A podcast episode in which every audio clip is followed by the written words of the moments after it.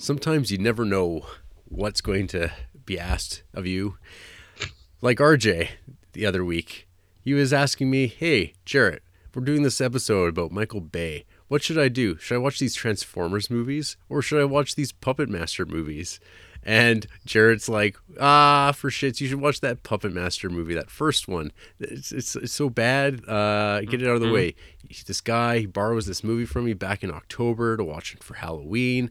He's had it for six months, and every couple weeks I'm like, RJ, when are you gonna watch Puppet Master? RJ, when are you gonna watch Puppet Master? Well, RJ watched Puppet Master, but he went a little above and beyond.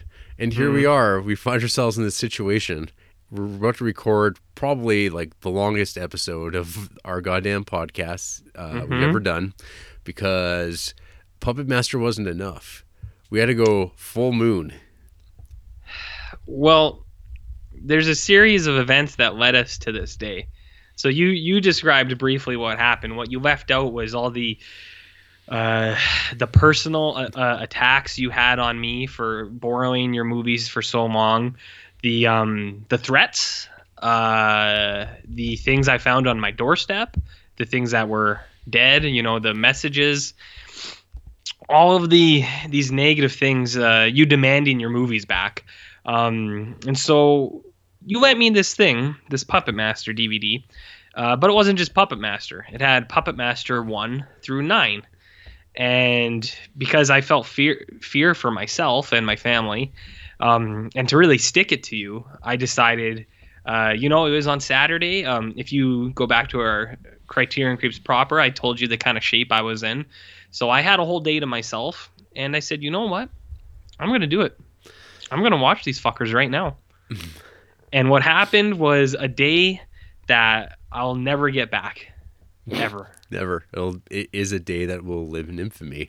people talk about wasted time and wasted days, but no one will ever have a day like that where you can you can literally say that you have just wasted a day of your life. Yep, and it, just to think, I bought that Puppet Master collection for five dollars. Mm-hmm. Um, two discs, so you know it's gonna look great. Um, Yep. I I only had ever watched the first one, and uh, Mhm. I thought the movie was not very good, and uh, Mm-hmm. I just kind of like left it at that. And I actually had it out in my uh, my bin full of movies that I'm going to take to a pawn shop one of these days. But then RJ again. Back uh, around Halloween, he sends me this list, his his wish list of movies he wants to Uh-huh. borrow, or like he's going to try to watch that Halloween. And I saw Puppet Master on there. I went, well, I guess I'll go dig it out of there. And Uh huh. and here we are, RJ. Here we are. Yeah, which well to be to be sure, this will be an all time banger uh, of a podcast episode, if only for people to just bask in the pain that we have felt and the horror of what we did. Yes, uh, Charles Band should change his name to Charles Payne. Charles Uh, Payne? Charles Payne, because You know- because because folks, if you, it's not clear, um, what happened too was uh, because I can't stop when it's like I've- Mhm. things have been set in motion. RJ watching all nine Puppet Masters, uh, in one in, one night in a single sitting. in it one go. Uh, Single I- sitting, I, mind you. I, I, which I can't fathom to this day. Um, I, I realized, oh hey, I've got these books on like Charles Band, like on the vid- Full Moon Entertainment stuff, and I've got this magazine. I'm like, oh, I'm like, wouldn't it be interesting to just like watch like all the like Full Moon movies and like Mhm. we'll just talk about them, and then we did that. Well, you could say that we're real Sid and Nancy. We're real toxic to each other. Yeah, You're poison, Duncan. You're poison. So you saw me watch these nine movies, which I did mostly out of spite for uh towards you. Um, and then you started watching these Full Moon Entertainment Charles Band movies, and then I started watching more too, because we're both petty and uh, we were trying to get the upper hand on each other. And what happened now is we have probably the biggest piece of shit episode that anyone will ever listen to. I can't imagine anyone will be interested in this. Uh, it was it was a long, hard uh, ten days. Let me tell you, yep. it's been long and hard. Um, but uh, I don't know. Did you? uh, so yeah, what Jared said. I watched Puppet Master one through nine all in one sitting. Uh, it really sucked, and then uh, we started watching all these Full Moon Entertainment Charles bands. So I didn't really even know who this guy was until I watched all these Puppet Master movies, and then I don't know. Maybe you have some more in, in, intel on uh, Mr. Charlie Band and uh, the things that he gets up to. Well, uh, first of all, uh, this is the Criterion Creeps podcast. I'm Well- Jared. I'm Jared Duncan, R.J. Baylog. And this is a Ghoul School special. Uh, for those maybe just tuning in for the first time, uh, usually in the month of October, we take a break from our uh, our spine by spine uh, going through the Criterion Collection in order of Yep. release, and we uh, we watch horror movies for a month because we love horror. And uh, I don't know, it's it's Halloween six months away. The the night we're recording it, uh, we're in the midst of a full moon, and I I don't know. It just seemed like uh, everything kind of lined up, and uh, RJ watching all this full moon and puppet master shit. Uh, We're just like, hey, let's just let's just start Halloween right now. Let's do it. Why not? Yeah. So I don't know. We uh Full Moon is like the opposite of the Criterion collection. One could argue. Some have said me. Yeah. The uh, the anti Criterion collection, the negative universe, the darkest timeline. The darkest timeline. Uh-huh. Yeah. so you you you would not you were not familiar with Charles Band at all, huh? Uh, well, once I started watching all these Puppet Masters, um, and seeing uh, the overlap in directors and then uh, writers, and then it, it popped up, and I was like, oh, I've actually seen a couple of this guy's movies, um, if not like things that he's written or things that he's directed, but just through association, like things that he has produced. Right, like, because he's produced, he's produced, uh, he, he's produced um, more movies than like anyone you'll ever fucking see. So I think uh, what was it? Um, like some of the big ones, like From Beyond. That was one that I had seen. So I was like, oh yeah, I know Charles Band a little bit. He did that, and you've talked about him a few times with uh, Castle Freak, and he did like Tourist Trap and stuff. So I knew him a little bit, but I didn't really know that he was this like this He's a Roger Corman type of ca- Yeah. character. and That's what he's kind of fashioned himself a- after. what of shit. Well, come on, Roger Corman. Like, Well, okay, uh, no, no. You, you, you. If you sat down and uh, did a Corman run of his stuff, you'd be like, ah, it, he's like Charles Band before Charles Band. I don't think I'm gonna do a run of any. I don't think I'm gonna watch a movie again ever. Yeah, well, watch, After this. watching uh, like whatever this number of like any one person's movies is not healthy. It's not good for you. No. But I No. mean, watching this though, I've had uh, changes of my feelings, I guess, toward what this sort of filmmaking is. And I mean, hmm we're, we're we're recording this in sort of the the shadow of like one of the highest grossing films of all time being released. Uh, and it's this movie that has like nothing but resources available to it with like multifaceted stars and production and just this multi-part thing. And like Mhm. that's like yeah there's some movies that exist like that but the vast majority of movies that come out they are made with the constraints of budget and like uh, people not i don't know. You're making movies for a, a a committed fan base like and Okay. uh, most movies are like that. Like the stuff that everyone talks about uh, is just so swayed by hollywood and wha- that's the, the entire conversation of film is like or what's hollywood doing? And so people just think that movies fit into a particular parameter of something. Um, hmm so like we have expectations. I mean, obviously there's a reason for that because these movies are like delivering slicker and slicker products over time. Uh, so sometimes I, I think stepping back and watching a Charles Band movie, uh, it, it'll either help you like uh, appreciate how slick movies are, but at the same time illustrate how monotonous movies can be. And even like within these Yeah. Charles Band movies, uh, there is like it's like when you're watching like the particularly the Charles Band Entertainment stuff, the 33 Mhm. films he made uh, in his Paramount deal from like 1989 to 1994.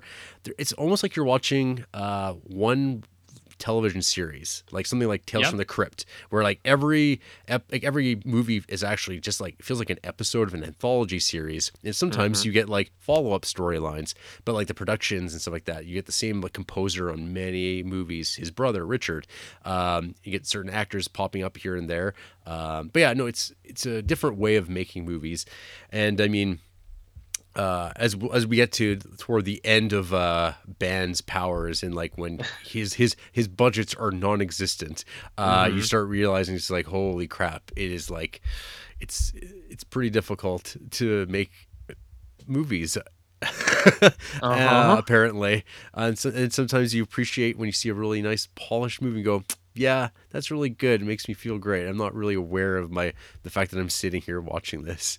Uh, that's not what, and that's when most people sign up when they sign up to watch a movie. They're there to like forget things and not be aware that they're watching movies.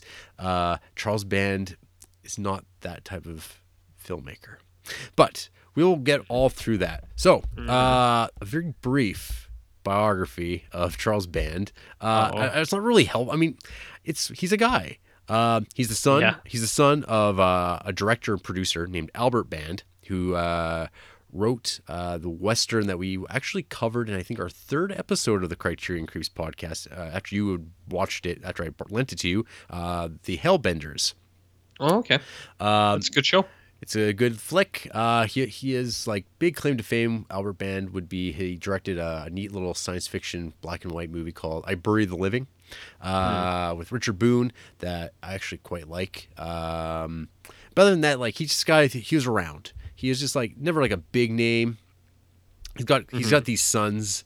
This this Richard band and this Charles band, and uh, so I mean they were like movie kids hanging out on sets when his dad when their dad was like traveling around, be it in Italy or America or wherever. And uh, Charles Band was like a big comic book kid. He always he seems to really frame himself as being this like super comic book fan, loving Stan Lee, loving Jack Kirby, Steve Ditko, and I guess like the driving force behind a lot of this stuff uh, is that he wanted to essentially make his own universe with his own characters and just like I don't know, do it this way. Like a lot of it though is like him framing it when he talks about it now is like this whole idea of Stan Lee and like the bullpen and stuff like that is like how to like make unlimited uh business like uh, opportunities of making stuff, making toys, making movies and t-shirts and like being like kind of viewed as this sort of like huckster, this lovable huckster. Um and I mean that's essentially what he's been doing since like the 70s, like when he actually started becoming a filmmaker in his own right. Um making some movies on his own, but uh and then like he's he's like been a pretty active director himself, but yeah, like you said, like his producer credits like are on a completely different level. Mm-hmm. Uh, let's see here. Let's see. So he directed one of his early movies, this movie called The Alchemist, which I think I might have actually talked about on in Ghoul School last October. I honestly don't remember much about the movie at all. It's got a really nice poster. Um, but and then beyond that, I mean, uh, his like big claim to fame before Full Moon was Empire Pictures, which uh, is behind like Reanimator, From Beyond. Uh, those are like kind of the big uh, movies. And I mean, like, if you look over it, there's like a couple of highlights, but on the whole, I mean, it's some fine 80s genre filmmaking, stuff like Ghoulies and uh, Yeah. Dungeon Master. Um, let's see here. Crawl space with klaus kinski which I, as a movie i feel doesn't get a lot of love. It's actually a pretty strange kind of uh, little movie in itself. Uh, there's the movie like terror vision which you either will love it or hate it. Uh, but yeah rj i understand that you watched a, a few empire pictures in this lead up. Is that what we're gonna call it? yeah. The, the lead up. Yeah. this is so this is some preamble. So this is like you watched uh, what three or four here Four, I believe. Well, and, yeah. and, and back, and this is all. What this all started off was was like after RJ watched Puppet Masters one through nine. I'm like, oh hey RJ, you got to watch Dolls. Mm-hmm. Well, yeah, that's where. So that's where the tangent like movies came into place here. So that's what I was saying. Like either either Full Moon Entertainment, which I think we covered all 98% of it, uh, but just movies that through association Charlie Band uh, was either a producer on, or even just like his longtime directors, like a couple yeah. of them uh, that were under this new company. So I have a few of those too. So first, uh, you want me to you want me to hit you with these? Yeah, yeah. I mean, maybe just start with uh, Trancers. Okay, so uh, I watched Trancers, and this is uh, like probably amongst like the most beloved of the uh, the full moon stuff. And tr- it's weird because like Trancers itself was uh, Empire Pictures, but like when uh, yeah. Full Moon started up, because so Empire Pictures, uh, much like many uh, Charles Band uh, endeavors, wound up going bankrupt or failing. Of course. Uh, but what happened was like Empire Pictures, it was like he owed money to the bank and eventually the financiers they like took the company away from him. Um, mm-hmm. and he just was like well fuck you. I'm just going to start another company. And he started full moon like immediately and just so he could continue making stuff. Um, yeah. yeah that's about it. Yeah okay. That's a that's a good way to look at it. So um no yeah Trancers is it's definitely one of the more well received of any of these. Like it has for the people who are into this stuff, um, they look at it pretty kindly. So when I was going into it, I saw it had like like a bell curve of a grading almost. I was like, oh, so it's like it's not that bad. There's it's not too much on the bad or on the low end, so it seems okay. So I I didn't know anything about Trancers, even though it has like it seems a following and as much, but it is directed by Mr. Charlie Band, uh, and it came out in 1994 or 84. 84 yeah. 94 what are you talking about?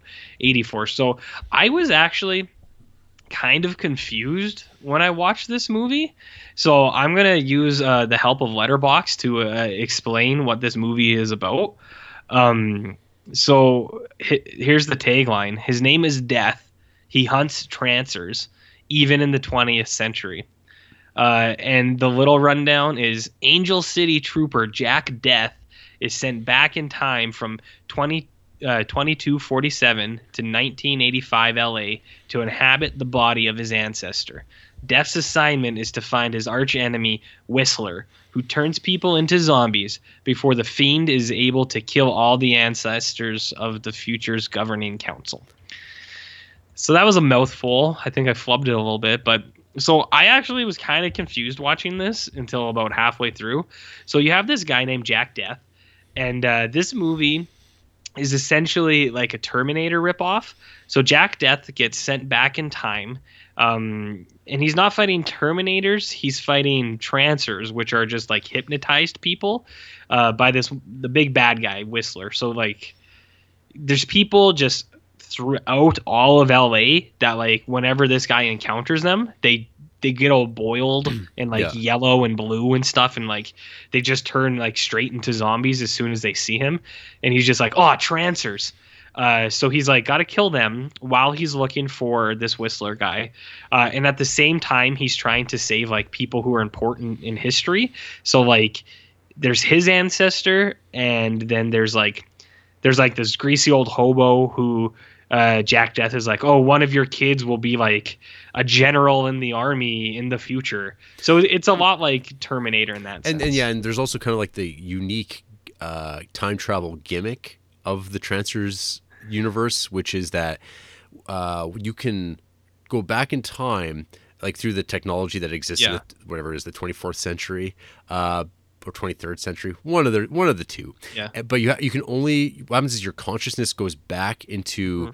uh, an ancestor from the period that you want to go yeah. to, and so whoever it is, whatever body it is, at the uh, time, at the time, that's who you, that's who you can go to. That's the only way you can go back. So there's like a thing where like I think the the, the stupid chief uh, when yeah. he wants to go back, his his ans- or his ancestor at the time uh, in 1984 is a like eight year old girl. Yeah, yeah, and then it's funny because she's saying like stuff old men would say, but she's a little girl. Yeah, and uh, that just reminded me. That's kind of like that. Uh, those Assassin's Creed video games. I think they just stole the uh, their idea from this. Probably, I guess, because that's what those are all about. Um. So yeah, uh, they go back in time, and then they can like sometimes send stuff from the future to the past. So there's like instances where he's walking and then like a box will just show up in front of him and he's like, "Oh yeah, I needed that." And it'll be like something from the future. Uh this movie's actually pretty good. Mhm. Um like compared to all the other things, this one's actually uh pretty good. It's got like a good um I don't want to say like a feel, but uh, the city like feels very. I don't know if it's 1985 or whatever, but it's very lived in. Uh, it's got like a grungy kind of feel. Los, and, Los uh, Angeles. Los Angeles, yeah, or Lost Angeles, um, as it is in the future. No, it feels good. Like it's got a really good aesthetic, um, with like punk kids everywhere, and then like dirty guys and Los Angeles heat. Uh, and uh, some of the action stuff is pretty good too, and I- even the I always think Sorry? of the the Santa Claus in the mall bit is pretty awesome. That one's good. Yeah. So like there Jack Death goes to the mall and uh, a Santa sees him and then turns into a trancer and like attacks him. And there's like little kids everywhere and they're like, oh, uh, that that's pretty good. Um, and it has like it has actually some pretty cool ideas. Like the one big thing uh, is that they have this technology where Jack Death can f- not freeze time but slow time Yeah. for uh, for one second in real time. So one second in real time, he experiences it as ten seconds of his time. So it's kind of like Speed Force type stuff where everyone else is frozen for one second, but he is like can move around. Um, and it's it's it's a cool idea to see in a movie this old. Uh, it does create some problems because there's like a time where he finds Whistler. And uh, at the time, he chooses to save Helen Hunt instead of killing him. But uh, and like I was watching it, I was like, man, why didn't he just kill that guy? But it's addressed like immediately. Helen Hunt is like, hey, why didn't you just kill that guy? And he's like, well, I had to save you, to- uh, doll, um, because like she's his ancestor, but he's also his ancestor, which is kind of weird because like they talk about how they like bang a lot in this movie, and then they get down at some points, and I was like, wait, who, who is she? Like his grandma? I'm confused. But anyways, yeah. it, it was something like that. Uh, but that's a thing they use a uh, I think twice in this movie where like time slows down and he does some cool stuff. Um, so that was pretty cool. Uh, you get a band of hobos in this movie, which is really cool, playing uh, hobo baseball, where they throw uh, empty bottles uh, and one guy hits it with a stick. Uh, that I thought was really funny. Um, and it's got payoff too, because one of the lead hobos, who is the pitcher of the hobo baseball team, uh, later in the movie he uses his pitching skills to throw an empty bottle at the bad guy's head, and uh, it causes the bad guy to fall off a building. And uh, I thought that was really funny. So uh, yeah, no, tra- Trancers was actually pr- uh, not bad. Um, the one big downside is we didn't. I think you have one more to talk about. This is like a huge series, like five or six of them, but uh, it just wasn't enough time, man. I Just know. wasn't enough time. So uh, yeah, no, uh, that was Trancer Trancers. I don't know if you have anything to say about it. Uh, no, I mean, like, I think uh, I've watched this a couple years ago, just like having heard like how much people really are enthusiastic about the movie. Yeah. Um, but I also like at that time went into it kind of knowing about like at least my perception of like Charles Band and what that means, like his productions and the types of movies that he makes. And I kind of went into this and I was like, whoa, this movie's like a really fun, enjoyable movie. Now I won't Yeah. know if I would like go out of my way to be like, this is like an excellent like piece of like '84 future noir. uh filmmaking or anything like that like because i mean like you said Yeah. like this movie is like kind of very like post terminator um Yes. post blade runner and Yes. uh, to put it in the same conversation as that is kind of crazy. Uh, and I see some people do that, but that's what people do. But I think this Hmm. movie is like a very just like I mean for Charles Band, it's probably the best thing he directed. Um, Yeah. Yep. and uh, yeah, no, it's like it's a very cool movie. I think people should check it out. Um, but like I said, like we'll get to it later. But yeah, I, I did watch Trancers 2 this viewing, Mhm. but uh, neither of us got much deeper than that because there's still uh, there's four more, and then there's even like a like 25 minute. Spin-off. There's a 25 minute thing that they actually shot in 88 for a unproduced um, Hmm. anthology film that will. Uh, actually, we could even talk about it right now Sure. there was a called was it called Pulse Pounders. So uh, before Ew. uh, uh, as Empire Pictures was uh, going out of business, uh, they actually shot some this this anthology film, and uh, one of them was uh, the the evil clergyman, uh, which Mm-hmm. was. Jeffrey Combs and Barbara Crampton doing a Lovecraft riff, Mm. um, and I, which I watched because uh, Charles Band found this stuff. Like, he only has apparently has copies of like these movies like on VHS. There's no uh, like Mhm. film version of it, so he just threw them up just because it's like, well, they don't look good. Here you go. Which I watched one of those, and then the other thing, which I didn't realize till like last night, was it was uh, like Trancers 1.5. It's just like a Mhm. 25 minute thing with Helen Hunt and uh, Tim Thomerson uh, doing Yeah. Jack Death stuff. And like I don't know, I haven't heard, I, I I didn't see it myself, and I'm not sure what the other two are. But it was like one of those Mm-hmm. kind of those lost little films from when Empire uh, went bottoms up. How did you uh, enjoy uh, Tim Thomerson, by the way? Which one's Tim Thomerson? That is the main character. Uh, I thought he was fine. I don't know. Is there a? Uh, Most people seem to like think he's just genius. That he's like he hits that perfect. No, uh, come on. He's hits that perfect uh, level of like kind of like '80s kind of camp because he's kind of doing like a Dirty Harry sort of thing, and Yeah. he just has like that that kind of like white haired look, and he's deli- delivers his lines like a kind of a kind of like a Han Solo. Like I don't know, it's, it's very Harrison Ford ish, I guess. I uh, tr- Trancer Trancers is not Terminator or Blade Runner, and uh, Tim Thomerson is not Harrison Ford. yeah. I'll, I'll put it like that. I'll put it gently. This movie's good, Mhm. but uh, if you say that, you're fucking nuts. Yeah, you're crazy. A lot, lot of people uh, always go talk about how much they love Tim Thomerson. like Mm, now, now, now that you now that you've heard it, you'll see it everywhere. Yeah, has this guy been in any other movie? He's been in tons of stuff, but uh, I mean, he's, he's totally a B movie guy. Like that's the thing. Gotcha, He's in, he's he's Jack Death and all this stuff, and he shows up in a few other movies. But uh, yeah, gotcha. he's around. All right, yeah, Trancers. hmm Yeah, it wasn't bad. It was pretty good. It had a cool opening. I like the opening where it's just like, uh, he gets into a fight and the he's talking to the other guy. He's like, "It's a trancer, get help!" And the guy runs outside and hits like this like spotlight, and this huge beam, like light beam, goes up. I thought that was cool. So, anyways, Dolls. Dolls, yeah. So Dolls is a movie that came out in 1987 by our buddy Stuart Gordon, uh, the guy who did Reanimator and From Beyond, and some other things we'll talk about today. Uh, Dolls has an awesome poster and it has an awesome tagline. The tagline is just "Pleasant Dreams." Uh, so you lent this to me because I watched all the Puppet Masters. Uh, this one's got a cool setup. Uh, it starts out and you get this guy and girl in this fancy little or not guy and girl like this old guy and lady in uh, a fancy looking car. And they have a little daughter in the back who's like eight or something. And they're driving around and uh, a storm comes out and they get stuck in the mud so they have to walk. And uh, you see that uh, the lady is like an evil stepmom and she's really shitty to this little kid. And the dad uh, always takes the stepmom's side and he's basically like shut up little kid. He's like we didn't even want you here anyways. We wish you were with your mother. He's like you're ruining our summer. So this little kid's like oh. She's like okay. She's like i guess i suck. Whatever. Um, and they find this house out in the woods kind of and they go inside it's this really nice like old house like this old big mansion and there's two real old people there and you find out that they're um they're toy makers or the guy is at least. He's like a doll maker. And uh, they're really sweet and the old man is talking about how uh, like ch- children are magic and there's magic in dolls and stuff like that. Um, and so they're talking and then some more people come into the house who also got hit by the storm uh, th- this guy who's kind of like a schlubby guy who he reminded me of um uh, a character from Always Sunny. There's that guy. Um, I'll think of it any some other time, but he looks just like that fucking guy.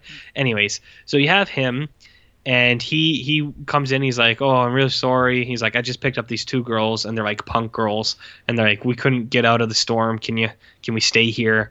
And uh, the old people are so sweet. They're like, "Yeah, of course." And they let all these strangers into their house. The uh, shitty dad and stepmom go to one room. The little girl gets her own room with a brand new doll that uh, the old man gives her. Because every kid needs a doll. The uh, sweet guy who picked up the hitchhikers, he gets his own room, and you find out that he has like the heart of a child. Um, he's like super nice, and him and the little kid get along. And then you get the two punk girls who are really shitty. Uh, too. Uh, they listen to music, they smoke in the house, they get their own room too. so everyone's in the house, and then some people venture out of their rooms, like one of the punk girls, and uh, she gets taken out. She gets killed big time, and you're just and uh, the little little girl sees it, and you're just like, oh shit! And the little girl girl gets covered in blood. She goes to the dude, the nice guy, and then they start exploring the house while everyone else in the house starts getting taken out. Uh, that's and you find out that they are taken out by the dolls. Uh, like all the toys in the house are coming alive and killing people. Uh, this movie's pretty good. Um, I liked it.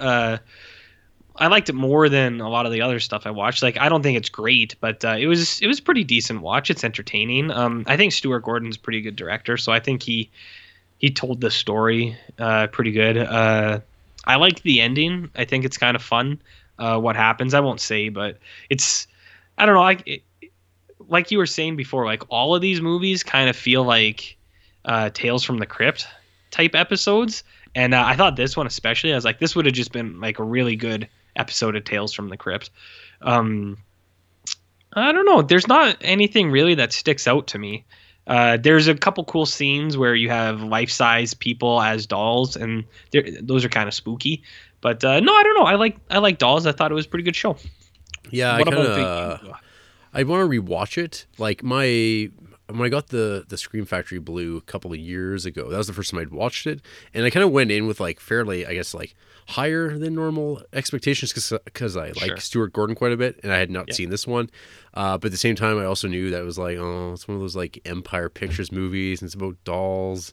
And uh, when I think of again, thinking of Charles Band, like his first like p- produced movie that kind of like kicks off this thing about dolls that he has is a Tourist Trap and oh, that's oh, yeah. and that's another one that I uh, I, I remember watching it's fan favorite. not not yeah people seem to like some movies and then you watch them yeah. and then you go hmm so mm-hmm. I don't mm-hmm. know I might have to rewatch both those now and kind of look at them through um, uh, the eyes Your of a man eyes. who's watched like 27 full moon movies uh, uh-huh. so maybe it's like oh this will really elevate these things but yeah i remember like dolls being kind of just okay but like not, it's not being super interested, I guess, in the yep. the story it's telling. I guess was my kind of gist of it, but maybe yep. it's a little bit better than I remember.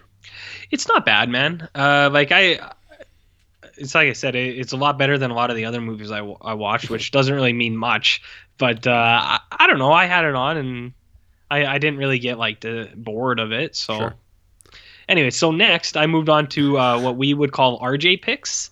Uh, these were movies that um I watched because of their association. So this is the entrance of uh, infamous director Mr. David DeCoteau. Yeah, DeCoteau. It's French. Uh, he is apparently dual citizen, Canadian and U.S. So uh, it must be a French name. David DeCoteau. This guy will come up a lot tonight. He did four or five Puppet Masters. Uh, he did a movie I watched before. Uh, some people might remember called Doctor Alien.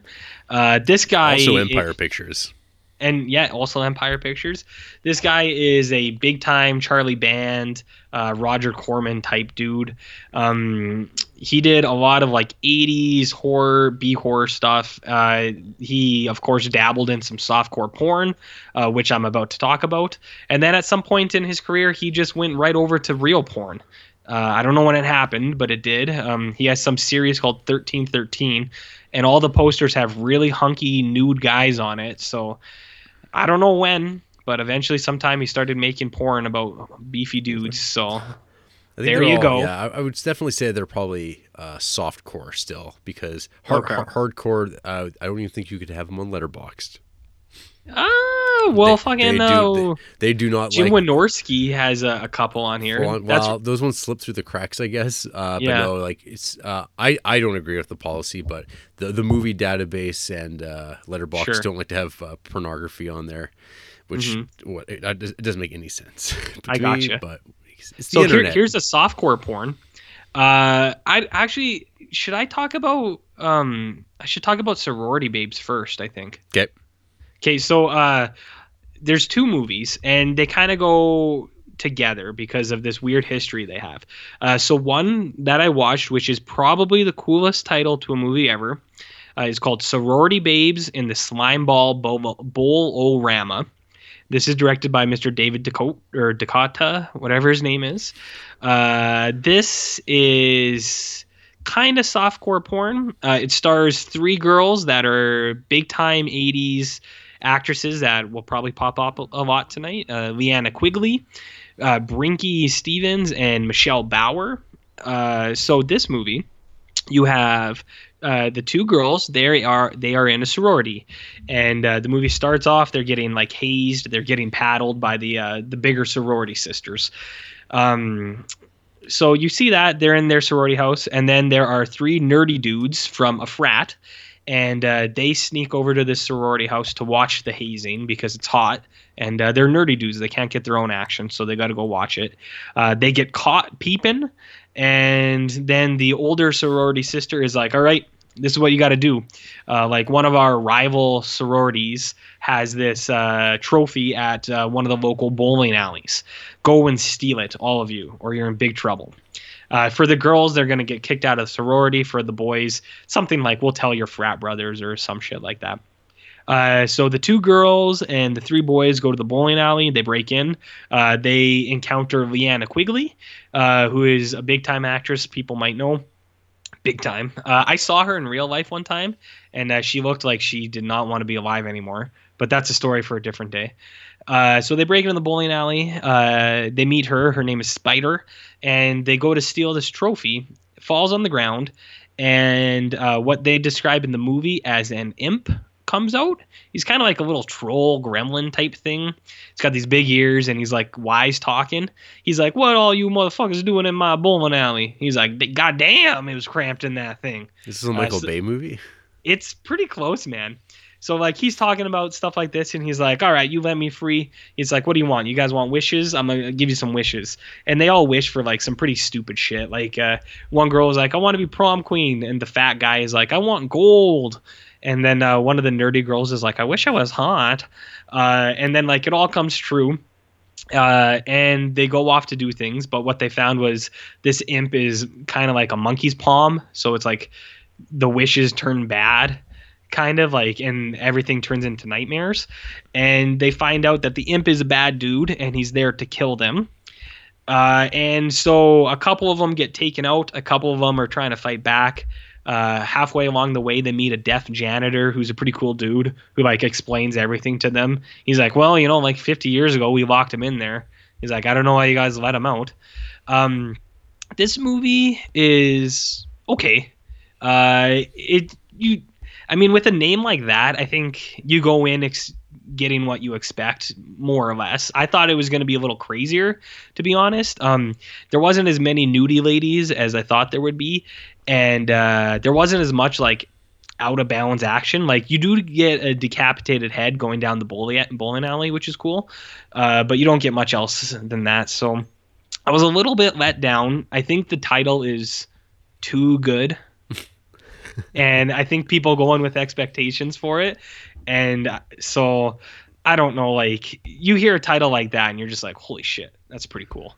But uh, no, it was it was okay. But uh, I thought the other the partner movie was um, a lot more entertaining. So I don't know if you know anything about sorority babes in the slime bowl or uh, Rama. I know it's a movie that's got fans.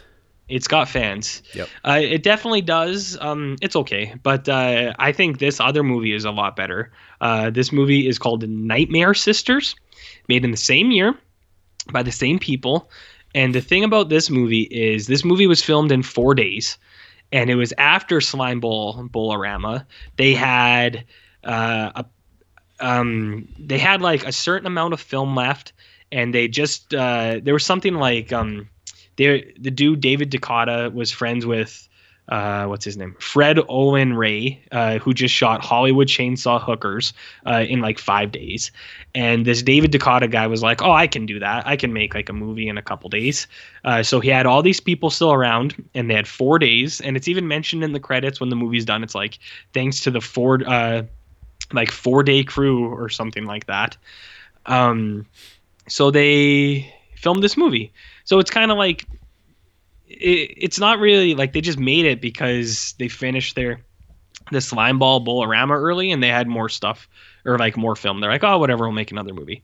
Uh, so you have the three girls again: Michelle Bauer, Linnea Quigley, and Brinke Stevens, uh, and they're in a sorority again, uh, but they're really geeky and they like really nerd them up. They got like glasses and really baggy clothes, and they're like, like boogery and like sniffling and stuff like that. And they're like, no guys like us.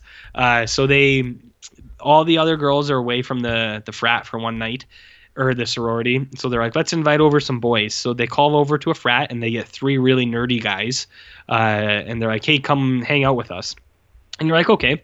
Uh, and one of the nerdy girls that day was at flea market and she bought like a bunch of like occult shit, like a crystal ball and stuff like that. And uh, they have a seance, and they have a seance, and what happens is the three nerdy girls get possessed by sex demons. Um, they get hit by some lightning, and then they are nude for the entire movie. Uh, this is about 20, 30 minutes in, and the, the other 30, 40 minutes, they are completely nude, which was ace because it actually happened. That's what I was here for. Um, and they're trying to sex up these nerdy guys, but the nerdy guys are like, like they don't know how to, ha- how to handle it, and they're a little bit nervous. And uh, one of the nerdy guys is like, "Wait a minute." He's like, "Do you guys think these girls are a little different from when we got here?" Uh, because they're totally naked now and they're rubbing like entire pies on their bodies, uh, which is pretty funny. And the other guys are like, nah, nah, they're fine, they're fine. Um, they're like, let's just like, we'll wait it out, we'll look. Um, they're in, they rub a bunch of pies on their bodies, and then the three girls have a bath. The bathtub scene, I'm not kidding, is about 10 minutes long of just these three girls in a tub uh, washing each the whipped cream off of each other. So that was fun. Uh, in that time, uh, three of the other frat boys come from the frat, and they're like, "Oh, we're real men. We deserve these women." Uh, so they like um, g- kick the nerds out, and then they go in, and then what you see is uh, these um, sex demons. Uh, they bite you in the dick, and you turn to dust. Um, so they get they get the three frat guys. They bite them in the dick. They turn to dust, and then the uh, the three nerdy boys see this. They come back in. They call a 24 7 exorcist.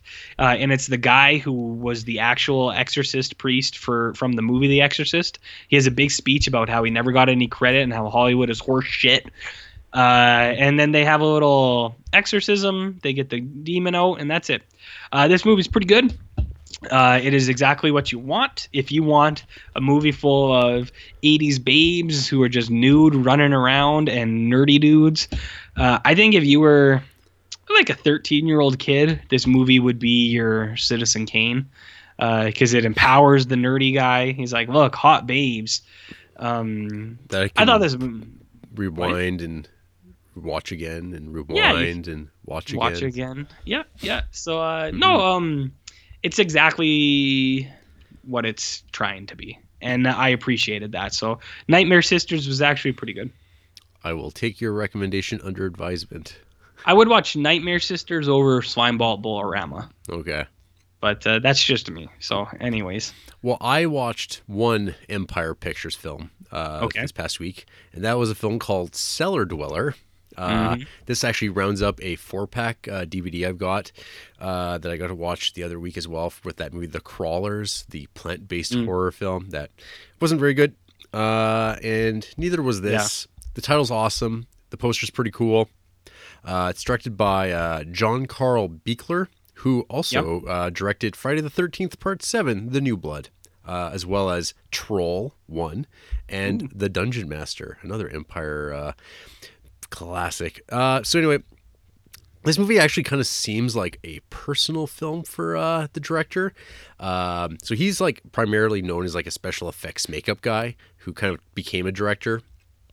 And this movie, I think, is like aimed at like people he thinks that all would agree that uh, like EC Comics was like the greatest thing that's ever happened to humanity. And there's like Yeah. a there's a generation of like men in particular uh, who think this way. Mm-hmm.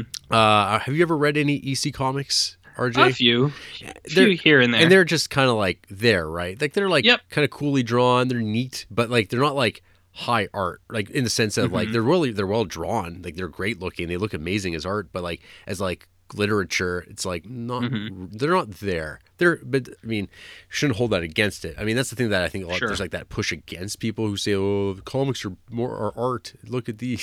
and it's like, well, their comics are actually really well done. They're like Mhm. thoughtful, maybe not as well drawn, but like they're probably a lot more meaningful or what have you. But this is a movie that's directed from a position of a guy who thinks EC Comics is like the best. Uh, it starts off in the 1st like five minutes. It's like the, the 1930s. Jeffrey Combs plays a uh, uh, comic book artist who's drawing in a style completely inappropriate for a 1930s artist. Uh, it, look- it looks like Warren Publishing era like 70s horror comics art with like super like lots of like uh, cross hatching and stuff like that. Even though it's like they wouldn't have been drawing like that at all. Uh, But he like happens to have a copy of the Necronomicon. just and just lying around. He just happens to have it in his studio, and he's like kind of reading it out loud and like writing some stuff down for like uh, accuracy of the comic that he's researching, which is Mhm. like about a giant like demon beast that he's just made up. But it turns out this particular spell that he reads from the Necronomicon creates this beast. Uh, in like then he's like being pursued by the beast. Uh, Mhm. and he winds up able to like kill it by setting the page the comic page on fire and like Nice. locking it away uh but that's kind of how his story ends uh and then it jumps ahead to like the 80s i guess and uh Mhm. the the uh the cottage house that it all started off in uh, is now a like kind of artist commune residency uh, for Hmm. people who make real art now. Cons- like, and it's like Oh. it's like 1980s like views of like what conceptual art is. so it's Mhm. like so like you get like what a dumb man's idea of like oh this is what all performance art is right, and it's like that is doesn't resemble anything. And like some guys like uh, really bad paintings. Uh, and it's like there's like this idea that anyone would be think these were, were good paintings is ridiculous, and it's Mhm. like they could have put a little bit more effort into making those like really good paintings, but instead they're like very childlike. But I'm sure uh, someone that would love EC Comics assumes that uh, well, if you can't draw like in this uh, kind of like comic realist sort of way, then you're a bad artist, and that's what all the paintings I see when I go to a gallery look like. of course. And so the main character is a girl who she wants to be she wants to draw comics and bring back this style. And she wants to do a residency at this cottage of this dead famous cartoonist who died tragically after he killed himself, seemingly. Mhm. Um, and it just kind of like goes from there. Uh, someone, of course, comes across the Necronomicon that managed to survive the fire and copies down some of the uh, the the language from the book for a comic panel, and of course brings that monster back. And Mhm. so the movie is just about that monster killing people, and as he kills them, comic pages emerge of him killing it. These comic pages, uh, the art, it's a little little rough. Uh, it's I mean, Oh. it's like oh yeah, they could have they could have worked on their anatomy a little bit more if you want to draw in that particular style. It's got a kind of Mhm. a charm to it, but it's exactly what you expect. I think even my description of it sounds a little bit better than watching this movie is. It's just a lot of stock characters that you're not into. Spiral perms abound. Um, I don't know. Just like there's like one bit where a man's head just gets like clawed off by the monster and just goes flying, and it's like, ooh, that's some good old, that's some good old fashioned gore right there. But on, on the whole, it's like you've it's all the boxes just being checked. It felt like just one of those types of movies. Mhm. Um, again, like the poster's nice, the title's cool, but it's just there. There's a reason why not a lot of people talk about it, but I have also Mhm. seen that some people overstate how good it is because Like sometimes, us. like, yeah, like well, no, not us, no, Oh. no, RJ, Nobody talks about us. no, that's that's very true. Okay. Yeah, but that, that was my uh, one little dip into the Empire Pictures uh, pool for this particular uh, viewing. That takes us on to Full Moon Entertainment, which I've already mentioned. So, what happened was Empire Pictures collapses, and Mhm. uh, I think old Charles Bur or Charles Burns, uh, Charles, Charles Band, Burns. yeah, uh, black hole uh, Mhm. creator, uh, Charles Band. He just he's like, well, fuck it, I'm just gonna create my own studio and just keep going from there. Mhm. Uh, he like gets like the whole idea and the pitch for Puppet Master ready to rock, and like he manages to talk Paramount into like Hmm. be, be, like letting him become their direct to video guy. So what, mm-hmm. so what happened? So Paramount, this is like you know 1988, 1989. Video on cassette is just huge. Uh, mm-hmm. There's stores everywhere. There's such a huge demand, and the idea is that if you can make movies that you can like just like sell to stores. You'll make tons of money. It doesn't even really matter about the quality. They don't have to exist previously. You just have to fill the demand. Because at that mm-hmm. point in time, I mean, this is like decades before Netflix exists, where like essentially that exists now in a different form. But people would go to a store and be like, "Oh, it's- I'll rent whatever." So if you had like good artwork and like a decent title, you would just get uh, people renting you out, and that's all you needed. And Charles Band, being a, uh, I guess, very like charming, uh, charismatic guy who's been in business forever and ever, uh, he he uh, got Paramount to sign on and be like, "We want to be in the puppet master business." Mm, uh, a wonderful and prosperous business so that it is. Uh, so Puppet Master. Uh, this Uh-huh. when so when this movie came out. Yeah, Puppet Master was still one word. I don't know if you noticed that. It becomes two. it becomes two words after this. nice, nice. So, Puppet Master is a movie uh, ab- Yes. about a, a puppeteer, a puppet master, uh, Mm-hmm. a guy named Toulon, Andre Toulon. and he makes puppets. Uh huh. Uh, but he has at this point run afoul of Nazis. Mm-hmm. uh, before they can get him at this uh, hotel resort, uh, Bodega Inn, Bodega Bay Inn, or something like that. Mhm. Uh, he kills himself, stowing Mhm. away these like animated puppets that he just has that are just walking around. Um, he puts them away, and that's the cold open to this puppet master business. And then it jumps ahead, and uh, we have a, a scene of like these psychics with varying sort of abilities and personalities. uh, they all get they, Uh-huh. they all gather together because one of their number has seemingly told them all to show up, and when they arrive, they, it turns out this guy's killed himself. And they're like, "Well, that's weird. I wonder what this is all about." And it just kind of goes from there. Yes, it does. Um, I my feelings on Puppet Master is I think this has got to be the worst start to a franchise that has as many installments as it does. There Yeah. is. Because I mean, we, if you're putting it like so, when I watched Puppet Master for the first time, and I only watched this movie several years ago. Uh, I never, when I was a kid, I remember seeing Puppet Master on the shelves in the horror Mhm. section, and those something about it freaked me out a little bit. Uh, yeah, So yeah. You think? I, I, I don't know what it is. It's it seemed like oh man, Puppet Master, all these little these little puppets. Man, this looks way too hardcore for me. It's kind of like when I've talked about Hellraiser in the past. Puppet Master Yeah, kind of fit into yeah. that as well. Yeah, no, that's exactly what it is for me too. Because like, pe- people will remember if you go back to the very first school school. I talk about my history with horror, and the one franchise I just can't watch because my mom made me watch it, and it scared the living shit out of me. Which is the Child's Play series, and uh, I thought this one was somehow related because you know when you're little, you're like you're like it must be the same thing, same idea basically. Which it wasn't even that far off because I mean the amount of crossovers that these movies actually did have, it could have happened. It still might. And then you wait till So- demonic toys. yeah, exactly. So like all of these movies, I was just like, no. I was like, I can't do it. I was like, that was too hardcore for me. I was like, it, it was just too much, man. Mhm. Just too much. So uh, I, I had a very similar experience with you. Um, go, on. Oh, so I don't know. So Puppet Master Master's like I just stayed away, and Yeah. then finally, you know, I'm now kind of like a big horror movie watcher, and it's like, well, Puppet Master's a big gap in my viewing. I should at least watch that first one. Yeah.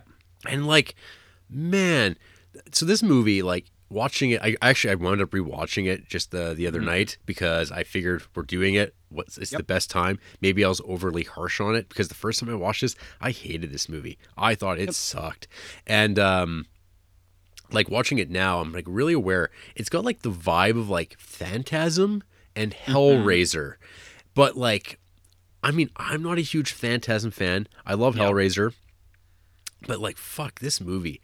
It's just like there's nothing interesting about it outside of the puppets are kind of cool.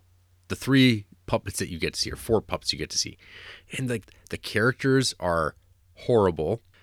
you can't get behind anybody in this movie. Mhm. It's like you have the douchebag with the ponytail and his like, and Barbara Crampton's in her special appearance, who's just like, I don't know. She's she has nothing to work off of. Uh, the, Yep. the the lead character Paul Lamont, whatever his name is, this, Yeah. his gigantic hair and this like little gnome face.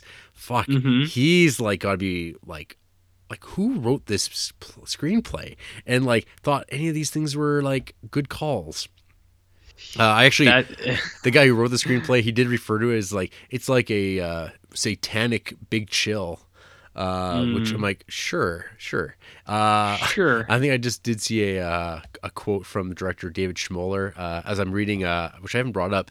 Uh, it came from the video aisle inside Charles Band's Full Moon Entertainment Studio, uh, Nice. edited by Dave Jay, William S. Wilson, and Torsten uh, Dewi.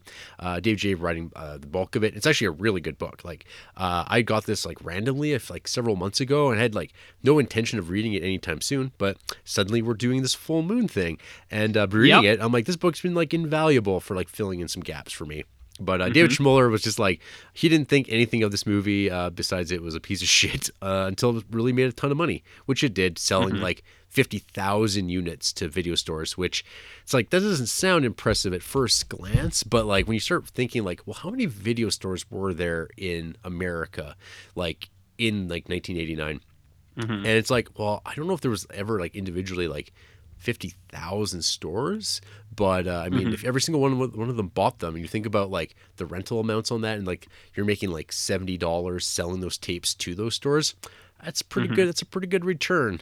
Um, but I don't know. So this Puppet Master, um, it just has this weird vibe of like not enough puppets uh and apparently this movie also had like a an X rating initially and then it got cut back a little bit for the gore and I guess like Mhm. the uh Dave I think it was Dave Jay or William S Wilson mentions that like you could track down the German version of it which is uh totally intact and be like Mhm. completely underwhelmed and be like yeah there's like nothing really that they cut out that needed to be like the only thing that Yeah. jumped out at me watching it was uh like when Barbara Crampton gets killed by drill face you don't see it at all Tunneler. Come tunneler on. yeah Drill- Jesus, it's like it's like you don't even care about the puppets. it's like well i guess i didn't watch all 12 so uh i Yeah, I'll I'll I'll, I'll fill in those gaps for you, baby. so i mean like really i mean i that's enough for me about puppet master um you you this is why we're here rj tell me tell me about puppet master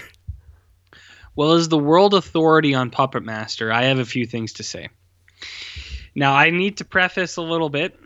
I watched, and I'll get there. We'll get there. I watched Puppet Master 1 to 5, and I was like, yeah, these movies are okay. I'm on board with these. And then I watched Puppet Master 6 through 9, and something totally changed in how I am as a person. And so at the time, I I watched these movies. I had an opinion of them, and then once I saw later entries, I was like, okay, those movies. It, it totally warped my view on these movies and cinema in general. Like my opinion was just shattered, like everything. So I just needed to say that to begin because at the time I watched these, I had a something in mind, and then afterwards, I was like, wait a minute, are those good movies? So, anyways. Uh, the first thing I'll bring up is that the Letterboxd uh, description of Puppet Master is wrong, and I don't know who we got to talk to about that. But the Letterboxd description uh, says Toulon, a puppet maker, discovers an ancient Egyptian potion he uses to bring his creations to life.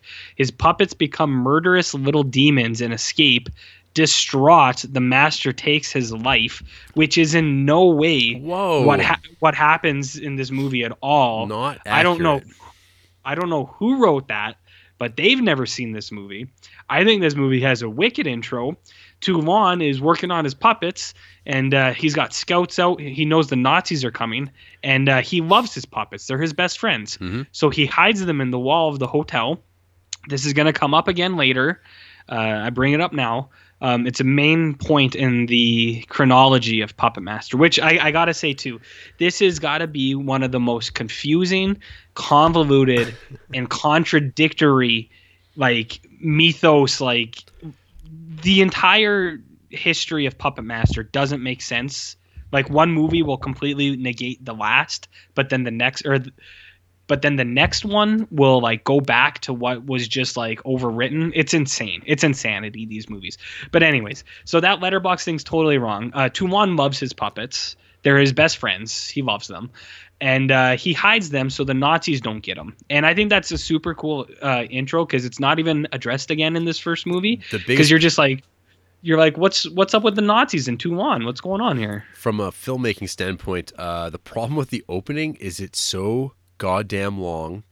The, the, There is, ju- about ten minutes of Blade running where it's like the the the camera angle's a foot off the ground and you hear tippy taps. Yeah.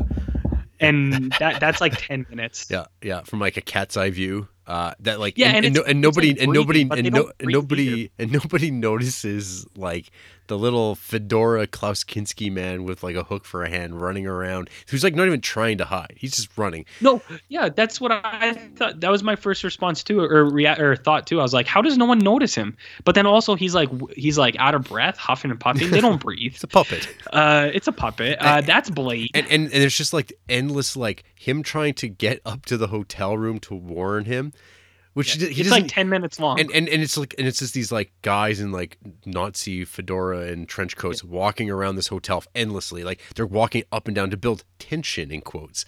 And Yep. and then when Blade gets there ahead of them, he just goes, "Oh, hey, I know we saw them. We saw them coming." And it's Yep. like, "Oh my, like what was this?" Like it just yeah it's it's a little it's a little bizarre but it's padding time man all of these movies are about an hour and 15 to an hour 20 minutes. And all of them have about 30 minutes of filler that can be taken right out. Um, but it's there. Mhm. uh, so you have that and then you cut to what i would describe as like the magician's circle where it's all these wizards and like fucking mentalists and like all these people and they're like i have a trick. I see the future. And the other guy's like i see the dead. And then there's the woman who's like i, I pick up on sexual activity. And she's like always horny everywhere she goes. And you're like all right this is like an awesome idea. This sounds wicked. But it's not. It's mm. super fucking boring. Yeah. because like you have this house full of magicians and a house full of these puppets that are like we're gonna kill all these magicians and somehow it's still shitty, boring shitty characters. That's the biggest Shitty- problem. shitty All- characters. Every there's not a good character in this movie. No, not at all. And I think it really overreaches. Like, it almost tries to be like abstract art house shit. Like the guy who sees the future, he always Oh, sees like this tuxedo mask, like tuxedo mask uh, Sailor Moon character dancing in this ballroom, and it's like alluding to it all the time, and it goes back to it, and you're just like, what are they building up to? And then even the end, it, like. It's got it's got huge ideas. It's like I'm immortal now. I'm this other guy. And I'm just gonna It's like punch you in the face. Yeah, it's like we discovered Toulon's like secret, and he's like, I control the puppets now, and you're just like, what the fuck? You're like, who is this guy? So I think you were right where it's like this is the worst first movie ever to spawn like to spark such a huge franchise like series of movies. If it was number two or right. any Oh, of the first five, This, any of the this five, feels this feels like a part five in like Yeah. another in a franchise. Where where the character like the puppet characters are already known and you don't have to introduce them again and they're just dropped in. This feels like a number five. Whereas if you had either puppet master two to five if any of those were the first one i think that would have made way more sense. Like yeah i can see why they made fucking 12 of these. But uh, yeah no the first one's really really kind of weird in that sense. Um looking back too in retrospect it does actually have some of some better use of the puppets than a lot of the other ones do like a lot of the later entries where it actually has puppets killing people you actually get to see the puppets move a little bit Mm. where it's not I'll, I'll get there but like you actually get to see some animation in the puppets so it actually has some decent stuff but more it, within the first five i think one is easily the weakest one because it's it's just boring Of the first five, yeah. of the first five. Yeah. This is the uh, I yeah I I can only talk about these movies in two sections, one to five, Yep. and everything after, because Yes. it is Po- it po- is like it's so it's such a difference that you you I, I'll get I'll get there. Yeah. Well, I mean, the biggest difference will be that uh, after five, there is no budget, uh, and it's like that. That's a big thing.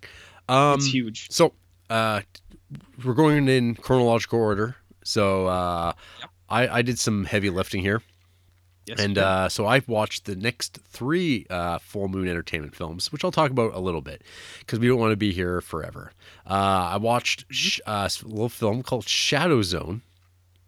Uh, the Yeah. only thing I really remember about Shadow Zone now is it's about a guy who goes to a like some sort of government facility where they're doing experimentation, and it is like kind of uh this movie. This is like because I was kind of watching these all out of order, and then I just kind of worked my way back. This is the thing that really defines to me like that Charles Band Full Moon uh aesthetic, which is like Mhm. it's not intentional. It's just like you, you either have Richard Band music, which I'm so sick of after like 10 days of listening to Richard Band music.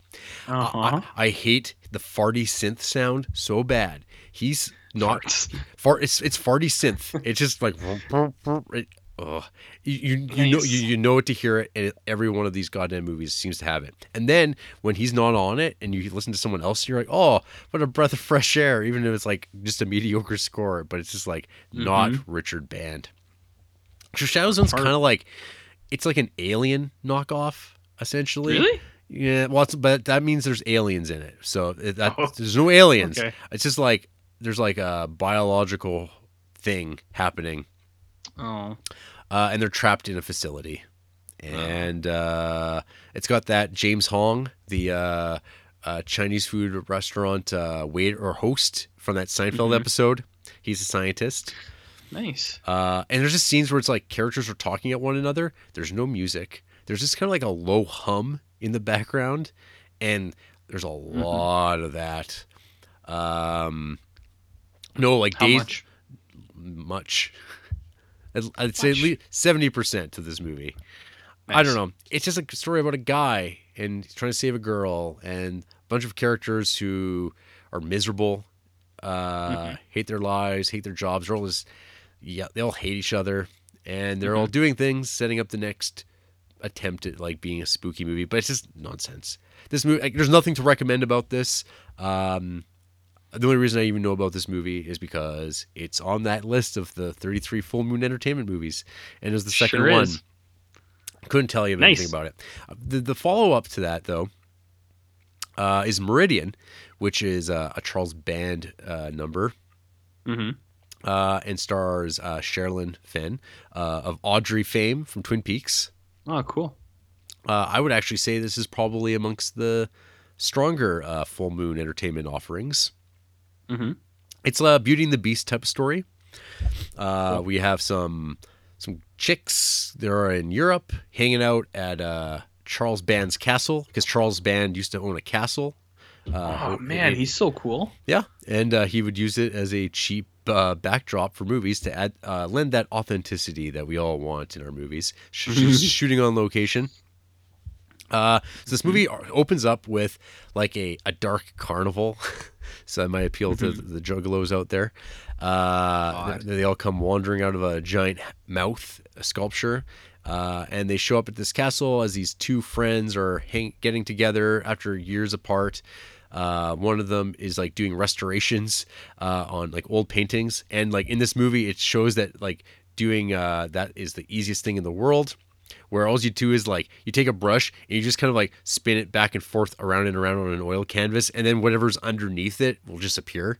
It's like wow, that's that's all Is that not art? that that is a real specialty. Like I didn't know it was that easy. Like it's all she does. Um, So the gimmick of this movie is that this dark carnival people roll in. There's a guy. He's like the the uh, David Copperfield, and uh, there's a masked dude. And they just perform. They get invited up to the castle. Uh, there's a little bit of uh, roofing going down. Oh shit. You know, uh, we get like dual, like basically date rapes happening. Uh, What? Yeah, we, we had dual. Yeah, because what happened was it turns out that this this magician dude, he's there's two of them. They're, they're like twins or something, but one of them is a werewolf, Mhm. like a, a real. a- yep. Is that important to the sexual nature of the plot? Uh, y- yes. No, no. No, it never really is. Anyway, Right. the whole idea is that like, so the poor werewolf brother is like half of this man's soul that got split hundreds of years ago, and Oh, uh, God. the, the the only way the only way he can like be free and like Uh-huh. be, be allowed to die is if like his like true love kills him, and uh, Tragic. very tragic. Uh, so the whole thing is plays out with like secret corridors and Wolfman showing up and like wandering around. Wolfman's always cool. Uh, he's he's more like yeah. he's like more of like a beast man, I guess, than a werewolf. Only where it counts, right? Yeah, that's right. Uh, nice. again, once again, uh, spiral perms appear uh, permeating this film because it's the late '80s, and we'll be seeing them all through the early '90s. hmm But uh, yeah, I mean, Sherilyn Fenn, she's a great screen presence. She like looks like a movie star, Mhm. and uh, so definitely there's that, that aspect added to it. It's a Beauty and the Beast type of story, which I'm a sucker for, as we've talked about uh, on that Creeps podcast when we talked about uh, uh, that Beauty and the Beauty and the Beast way back when. Mhm. Uh, yeah, I mean. Just like coming at this movie from watching all this full moon stuff, I didn't really know much about this movie at all. Uh, but I was like impressed by like how like well made it was for Mhm. Charles Band. Um, it's got like oh, the one the one midget that's like in uh like everything Excuse me. midget midget. uh, he's in like- Warwick Davis, no, not that one. Uh, the one from Seinfeld. Yeah, Is that one? Yeah. Oh, okay. I'll, I'll look it up. he's Keep he's in, he's in a ton of these movies. Um, Nice. Anyways, so yeah, if you're into circuses and like cool, decent cinematography and uh, uh, want to watch like one of five actually good full moon movies, Meridian's for you. Oh, cool. Yep. What I like- else you got? Well, I I also watched uh, Crash and Burn, which has got like one of those like all-time legendary misleading movie posters with like a giant robot on it, and you're like, "Fuck, man, Crash and Burn, this is gonna be wicked. It's gonna be just fucking giant robots fighting." No, It wasn't. no, this movie was made out of spite uh, by Charles Band because Empire Aw. Pictures uh, was keeping Robot Jox, uh, which which is a robot fight movie Mm. directed by Stuart Gordon. So he lost that movie to Empire Pictures, and I think like just like he decided, well, I'm going to make a robot movie after all. So he did Crash and Burn, and he made sure that like because that movie was like already well made at the point that Empire Pictures was going out of business. He like went out of business, started a new company, filmed this movie, and managed to release it months before Robot Jox came out. Mhm. Uh, but this movie, like people just like who watch it, just complain about the fact that you get about I don't know two three minutes of like robot action, and the rest of it is just Mm. uh, it's like a mix of like the thing at times. Like there's there are scenes that are full on ripped off from the thing where people are are like all sitting around trying to figure out who's the skin job because everyone's about Oh, about God. blade everything is about Blade Runner. Um, and like they're like cutting their hands and like dropping their blood because if their blood's not if it's like you'll be able to tell if they're synthetic or not. Uh, so this movie's set like in a post-apocalypse kind of dystopic future.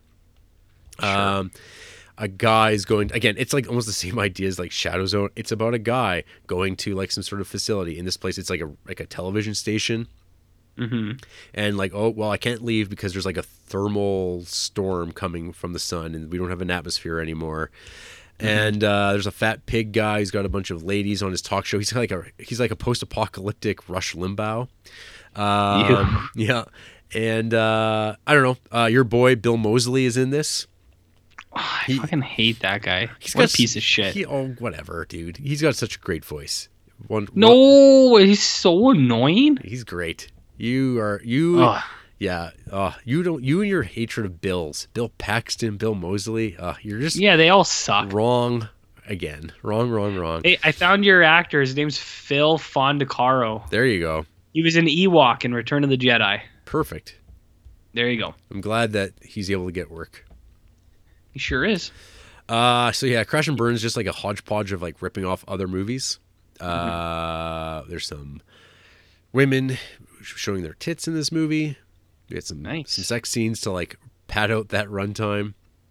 Nice. there is like nothing to recommend about this movie again uh, it's just like it's, it's Charles Band directed. Uh, he just got this out to like get ahead of Robot Jox, and he was like, "Oh, here's an idea. We can shoot this on one location and just get some people together, and they will interact on the screen." Vintage Band. Vintage band. Yeah. But I mean, enough of that. Uh, Puppet Master 2. What do you want to do here? You want me to lay it on you, or you, what? You, t- you, talk, you talk to me about that Puppet Master 2. Puppet Master 2, which was released in the year of my birth, 1990. This, there's there's going to be no hiding it. This is the best Puppet Master movie so far. And I know what you're saying. How can that be? How could they have peaked at number 2? And I'm here to tell you that it's true. It's sad, but it happened. Puppet Master 2 is about a group of ghost hunters, I believe.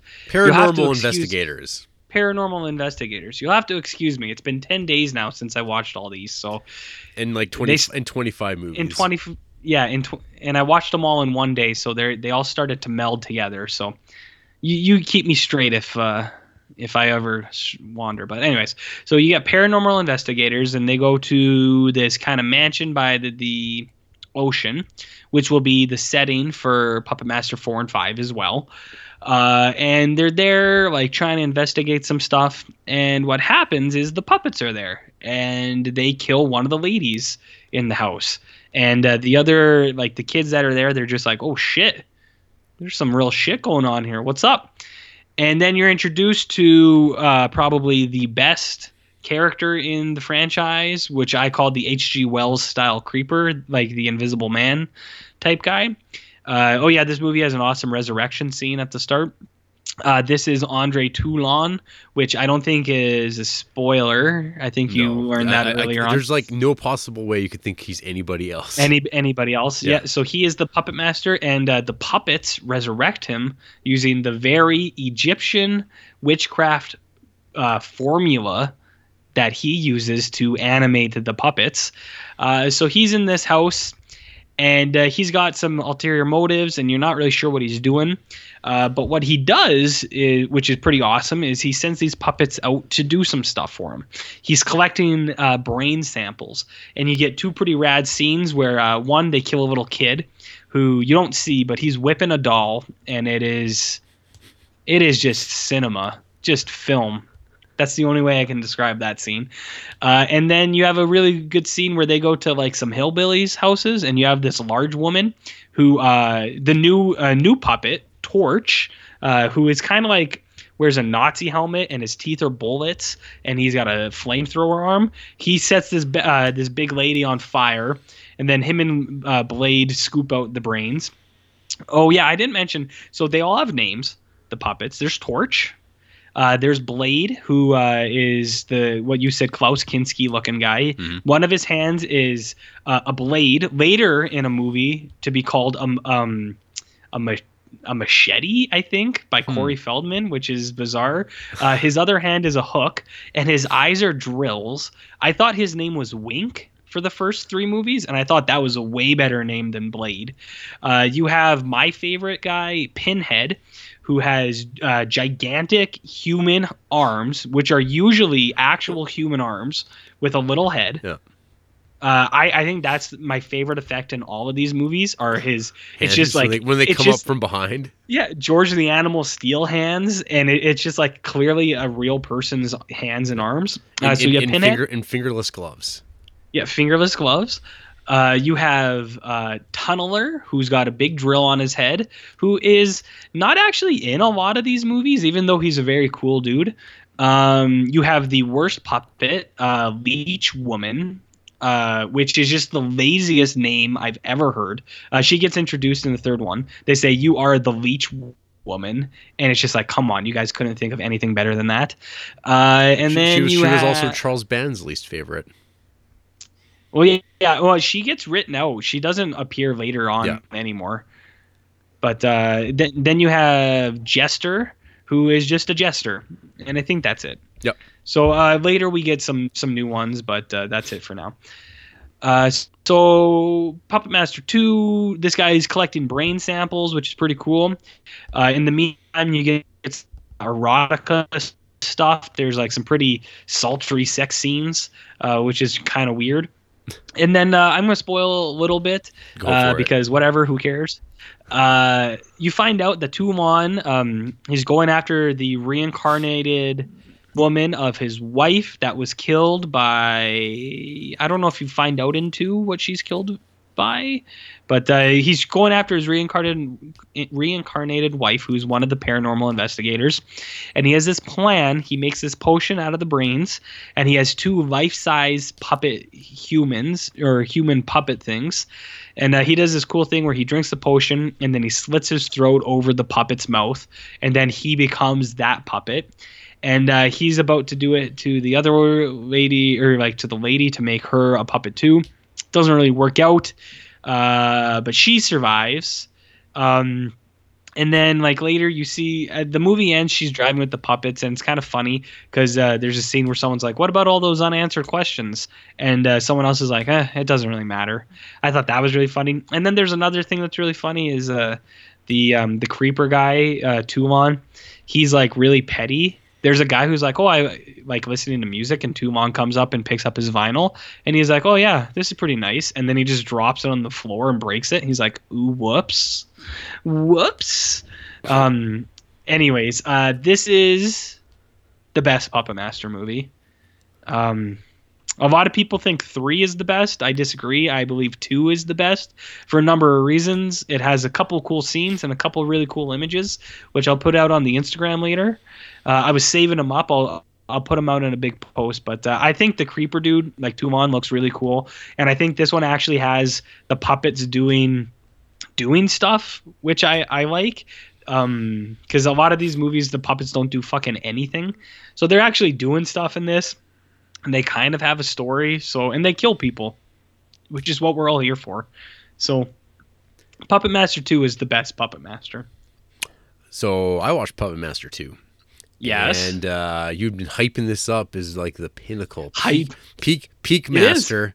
It is. Um, and like I don't know, I think I think this movie is just like just more of the same boring shit as Puppet Master One. Um, I don't know. It's just like more characters I could give a fuck about. Um, yeah, it's just like I hate I hate the the hotel setting. I think it's like it doesn't invite. It's not interesting. Uh, I, it's Yeah. like it's the exact same idea too, where it's like the oh, it's investigators, and the, and the previous one was psychics, and this Yeah. one it's paranormal investigators, and you don't like any of them, and you're just waiting for Yep. the puppets to kill people, and you don't like. I don't know. The everything about these movies should be way better than they are, and they just never are. Like they kind of have like like the puppets like they don't really ever resolve like the fact they have like personalities or like they respond to things in a certain way, but like I don't know, you just have them talk. Like I don't know, maybe maybe making them silent is creepier, but like I don't know. It's not like these this are is like it's not working. Whatever like they're doing with these movies at this point, it's not working Mhm. at all. Uh, I'm, this is the problem with all of these movies is that like all, all we want is to see the puppets doing stuff and you never get to see it because it's always like i don't know if they're do- doing the jaws thing it's like it's scarier not to see it but it's like when you only see the puppets for five minutes yeah. you feel cheated because it's like i'm here to see puppets doing stuff that's all i want that's the only reason i'm watching this I guess like of note too. So this one's actually directed by uh, D- uh, David W. Allen, who is Mhm. the man behind all the stop motion of like any of the Empire Picture stuff, Full Moon stuff. Uh, he Okay. he yeah he is the thorough line of any, anytime you've seen stop motion, he did it, and this is the one he actually directed of these Puppet Masters. So. Hmm. He probably gave him the opportunity to spend more time with getting certain effects and stuff like that working and whatnot. But uh, yeah, I don't know. I just don't think there's like maybe when I rewatch this in a post rewatching of one, maybe I'll like it slightly more. But for me, I still like I'm just so indifferent to this stuff. Yep, and that's how I felt too. And then, uh, like at the time, I was like, no, this one's actually not bad. I don't. I was like, I'll keep going with these. I liked number two, and then I watched all the rest, and and I was just like, holy shit, number two is a five star movie compared to all these other ones. So, uh, no, I I would say if you could only watch one, I would watch number two. So I, I have other recommendations, but so far, let's Yeah. just say Okay, that's yeah. sounds good. Uh, so following up from Puppet Master Two is, I guess, like you would say the the third franchise of the Full Moon Entertainment era, and that's Subspecies. Hmm. Um, so this movie I was planning on watching uh, several months ago because I was just looking up like weird franchises of like movies, and I'm like, well, I've never seen any subspecies movies, and I don't know really anything about it. But it seems like it's got these like little homunculus dudes that are like li- lifting this lady away, and like it looks cool, like ah, but because it's like I always like hope that I'll love these movies of little little dudes.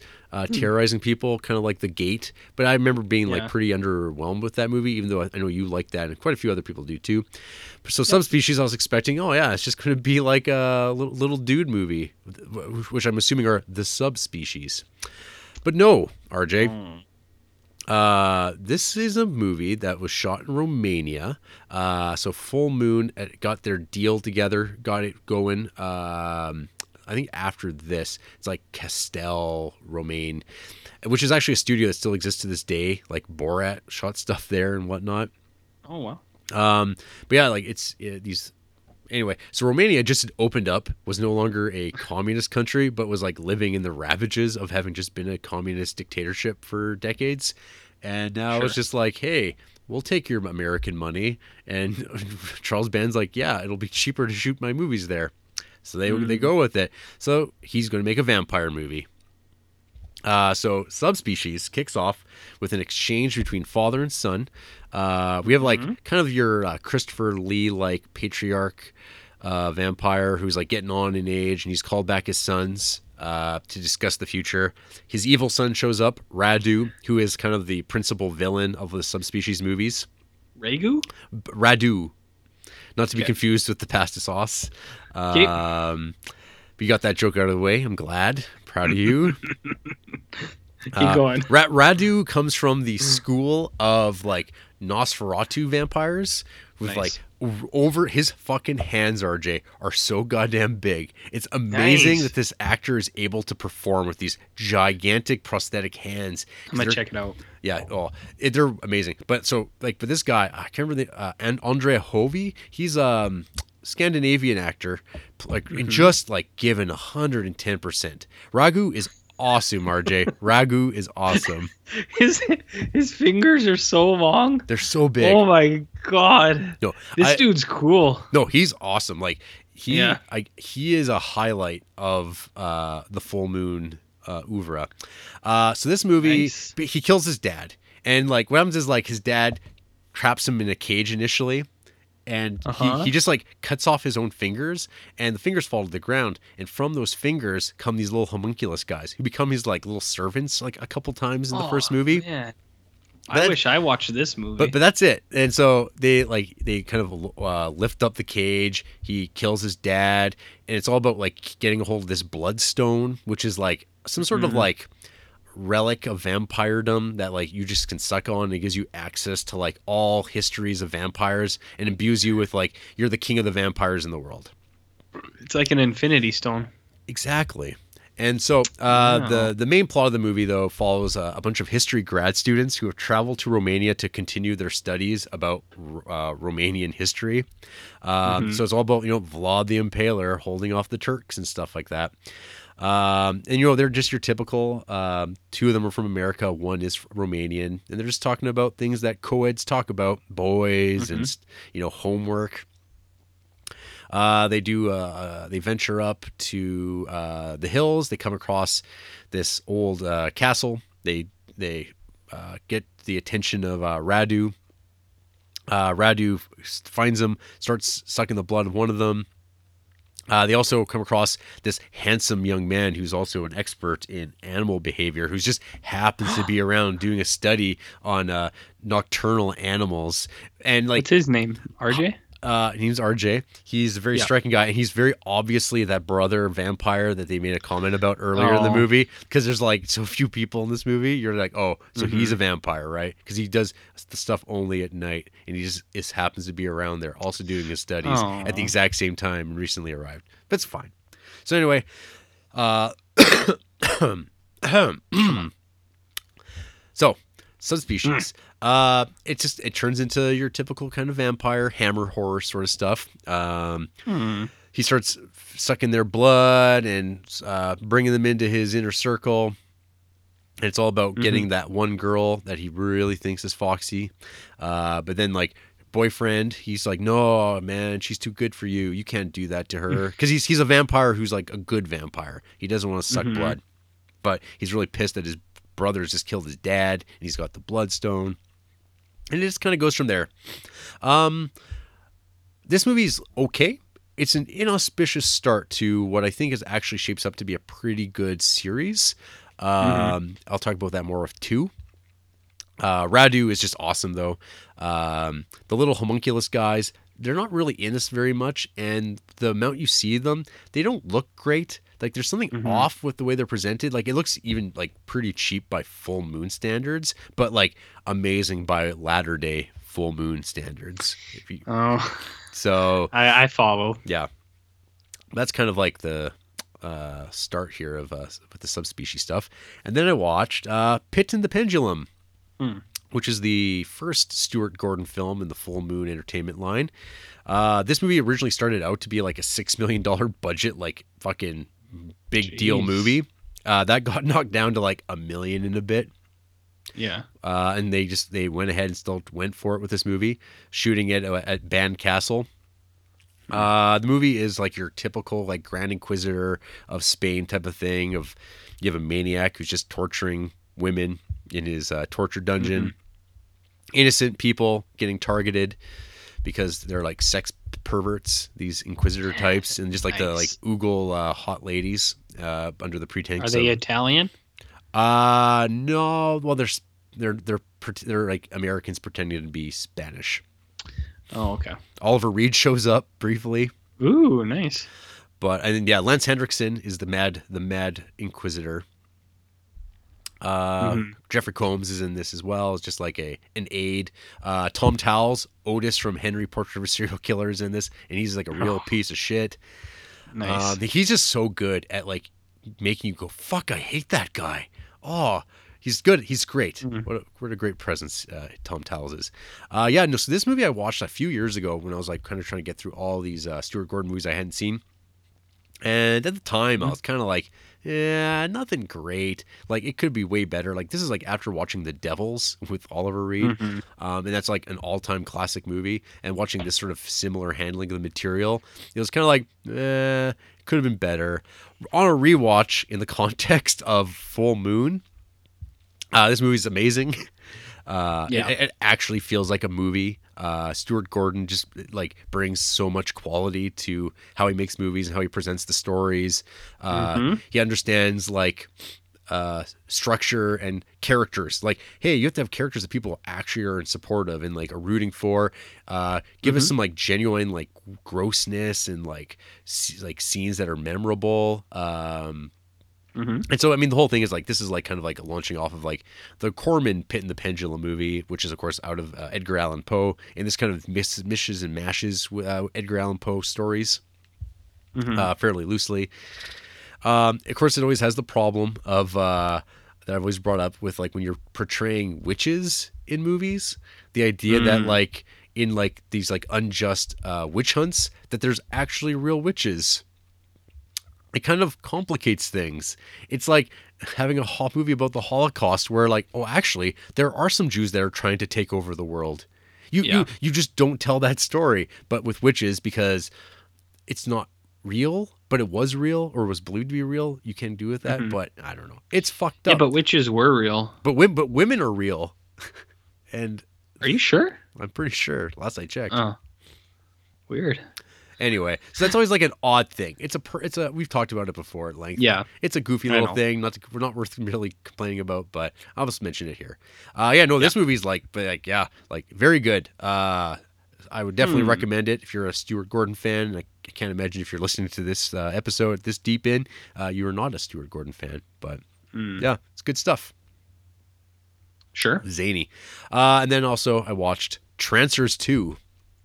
Ooh, shit. Was that any good? the sequel to Trancers. Um, so it's been a while since I watched the first Trancers. So watching this, uh, I was reading about how this movie was kind of made like this movie was made like quite a while after the fact, like nine years. Mm-hmm. And uh, what the idea was was, well, just remake Trancers essentially. Like so, it's the exact same story, Oh. but but it's a sequel. Like it's like he's still like so. Uh, Jack Deth is still living in Los Angeles, hanging out with Helen Hunt, who's still in this, amazingly enough. Um, but there's like uh, the brother of the bad guy from Trancers. He's traveled back, and uh, nice. yeah, and it's played by uh, Richard Lynch. Uh, Richard Lynch. Richard Lynch, who is like going to show up in Puppet Master Three as It's uh, who? the basis of Blade. Uh, Oh, he- yes, yeah, he's a weird looking dude. Richard Lynch is kind of awesome uh, yeah. in other movies. Trancers Two is just kind of there. Uh, it's okay, but there's some real lousy comedy in it. Um, Mhm. in, when you're watching Trancers, some of that comedy is like it works, but here, Yeah. boy, they just go to that well over and over and over again. What happens is like I think in Trancers there was like a throw throwaway line that his wife was dead, and in Trancers Two, the idea is that they sent someone back in time to get his wife before she gets killed and send her back Hmm. uh, to like track down these trancers that are being uh, sent to the 20th century.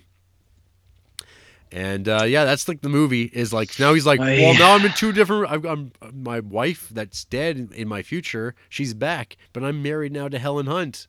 Ma. So Hmm. It's that sort of stuff. Uh, there's some cool little slow motion bits that are always fun in these trancers movies.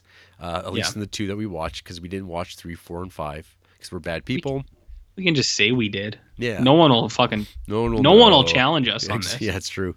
Uh, but yeah, I, this movie was like just okay. And again, there's like a kind of a big cult around these trancers uh, and Tim Thomerson's character or depiction of him. It's just like they're okay. They're they're decent, but Yep. I don't know. They're like I mean they're kind of a break from like the usual like uh, horror stuff because they're kind of more just like kind of sci-fi movies, I guess, in contemporary times Mhm. um, with like zombies. um, but yeah. Yeah. Trancers 2. Cool. It's nah, it's nothing great, but maybe maybe on a rewatch it'll improve. I, I always wonder if I rewatched Trancers if it was better because I don't really remember too much about it. It's fine. I don't know. Puppet Master 3. Ooh, yes. Puppet Master 3 is called Toulon's Revenge. Uh, this is often hailed as the best in the series. This is the first one directed by Mr. David DeCoteau, uh, who you remember from Nightmare Sisters when we were talking about uh, DeCoteau. DeCoteau, uh, R- David Ricotta, um, DeCoteau. Uh, yeah, we were talking about him about two hours ago. Uh, so this one is set in World War II, and this one tells the story of how uh, Mr. Andre Toulon got in trouble with those pesky Nazis. He ran afoul of the Z Germans. Of the Nazis. Yeah. Uh, so this one I think has a lot of cool ideas. Um, and like I think it was good to go back and show the story, and they kind of build uh, on that mythology a, a bit more. Like, so all these movies have like this Egyptian mythology kind of supporting them about how like Toulon learned this ancient secret from Egyptians, and like it, it's it's a little confusing. But anyways, this like touches on it a little bit. You don't really get a full story. and they've already changed and the then- timeline here too because now it's 1941 and he's still Yeah. alive. And even though he was killed in 1939 in the first movie, whatever. There's no consistency at all. This is the most convoluted franchise ever. But so you go back and you see that uh, he was like in Germany. He was like a doctor scientist type thing, even though he was like a puppet maker. And uh, he had animated these puppets. The Nazis wanted it, uh, and he was like, no. So they killed his wife. So he's like, fuck you. He re- puts his wife into Leech Woman, uh, which is still just I hate that name. It's so stupid. And then the puppets go on a rampage. This is the first introduction of Six Shooter, the cowboy with six arms. Um, he's kind of cool, but all he ever does is goes like, and it's like it gets pretty annoying. Uh, so he goes on this rampage, killing Nazis. Some of it is cool. Some of it is pretty boring. Uh, I think the ending is cool when he makes a marionette like puppet out of one of the bad guys. Uh, I don't know. I don't think this is the best one by any means. I think it's it's okay. It's out of the top five. It's it's not bad. It's it's definitely better than the later ones, but I don't think this one's as hot as everyone says it is. See, to me, this one is definitely the best of the three that I watched. Um, in, Yeah, in, it's in, the in- popular in, opinion. in, in the sense that it actually feels like a movie. It has like Yeah. a purpose and a drive. Like there's actually like a revenge element, I guess, to it. Whereas like everything else, it's always like characters going to investigate. And this one's like, oh, it's a guy who's just living his life, and then the Nazis, uh, like, we want what you've got, it's your, what you're selling, and they kill his wife over it, and he escapes, and uh, he has to rally his puppets who also have goals, and um, Mhm. I mean, it's it doesn't even feel like a horror movie at all. Like it's just like a an No, it's yeah. a, it's an adventure movie. So I mean, like Mhm. this is what you would expect from like the third part of a like direct to video franchise uh, that was Mhm. like doing huge business like these things are like so popular like in like video stores like they're very uh, consistent sellers and so i think like from what i was reading charles band like started making puppet master 3 before puppet master 2 was even done because he knew that puppet master 2 was going to be another hit and so Mhm. uh, yeah, I mean, this movie's like got a little bit more ambition. It finally breaks from the goddamn hotel. For one movie. Yeah. Uh, and yeah, we got Richard Lynch as uh, ba- Yeah. uh, as as your baddie. Mm-hmm. Um, and like yeah, like, I'm not sure in four and five did they explain where a six shooter went and why he wasn't in one and two? Four and five is even crazier, and I'll get there. But four and five has like it, it throws out like it, it creates this whole new timeline of like what's going on in the the mythology of Puppet Master. So four and five stand out on their own as something totally different. Okay. Um. So yeah, I don't know. Anyway, like Puppet Master three by default, I feel is like the the The better. the best Puppet Master movie because Yep. it just because it feels like a proper movie. It has like a bit of a drive. I mean, Yeah, I get that. like that's it. Like that's that is all. Um. Mhm. Even though it's like a movie about like how the puppets go from good guys to bad guys, it doesn't even feel like what you would imagine a Puppet Master movie should be. Um. Mhm. But it's like, well, I guess like it, the elements are there for it to be like a movie that's like competent whereas the other ones are just like so boring um and if you're Mhm. like if you're not into the puppet master vibe which i definitely am not these movies Yeah. just kind of exist so yeah i i totally understand why people think this is the best movie even though it it doesn't even feel proper. It's it'd be like kind of like saying like i don't know like halloween 3 is like the best halloween movie. That that Mhm. would just be ridiculous. Um, but that it's only ridiculous because you have halloween 1 which is like one of the greatest horror movies ever made. With puppet master you Mhm. don't even ha- you don't have that because 1 and 2 are both not good movies. Yeah, there was a movie uh, that I watched and I did a review of, and I can't even remember which one it was now, but it was about how like saying it's the best piece of shit on a mountain of shit. It's still a piece of shit, you know. Like, anyway, like yeah, like number three is. Oh yeah, I was talking about the later ones. number three is okay. I would say it's. I don't. I think two is better, especially after you watch all of them. But uh, number three is not bad. Mhm. Number three is not bad. Uh speaking of dolls uh i watched doll man starring Ooh. that tim thomerson that everyone loves Oh fuck. So RJ, the first like 15, 20 minutes of Doll Man are amazing. Like you for real? for real, you will love it. You have to watch Doll Man for the first like, Okay. 15, 20 minutes. Like they will rock your ass. Uh, Hmm. it, it, opens up with like a hostage negotiation where like this crazy guy just like stumbles into like a like uh, uh, a laundromat that's just filled with fat people, like these fat Mhm. women with their fat kids, and he's holding them hostage. And they're like, all the, the cops are trying to figure out how they're going to handle this. And then Tim Thomerson just shows up, who's like playing Dirty Harry essentially, hmm um, and he just he has no time for this shit. He uh, it, it plays out the way he would. And then it like Mhm. he, now he's getting his ass chewed out because he's suspended because he's a cop on the edge Oh shit. but it's like but it's not earth this movie is taking place on a planet that like another planet somewhere in the galaxy that just like is earth like Mhm. um but there's a problem now where like one of his old nemesis uh, wants revenge on him because the last time they interacted, uh, uh, Dollman uh, rendered this guy just a, f- a floating head on a platform. It's awesome. Mhm. Like it's so good. Uh, it's it has this great vibe. Uh, the cinematography in this movie. Uh, so this is Albert Pyun, uh, who directed like Excuse me. Pyun. It's like a P Y U N.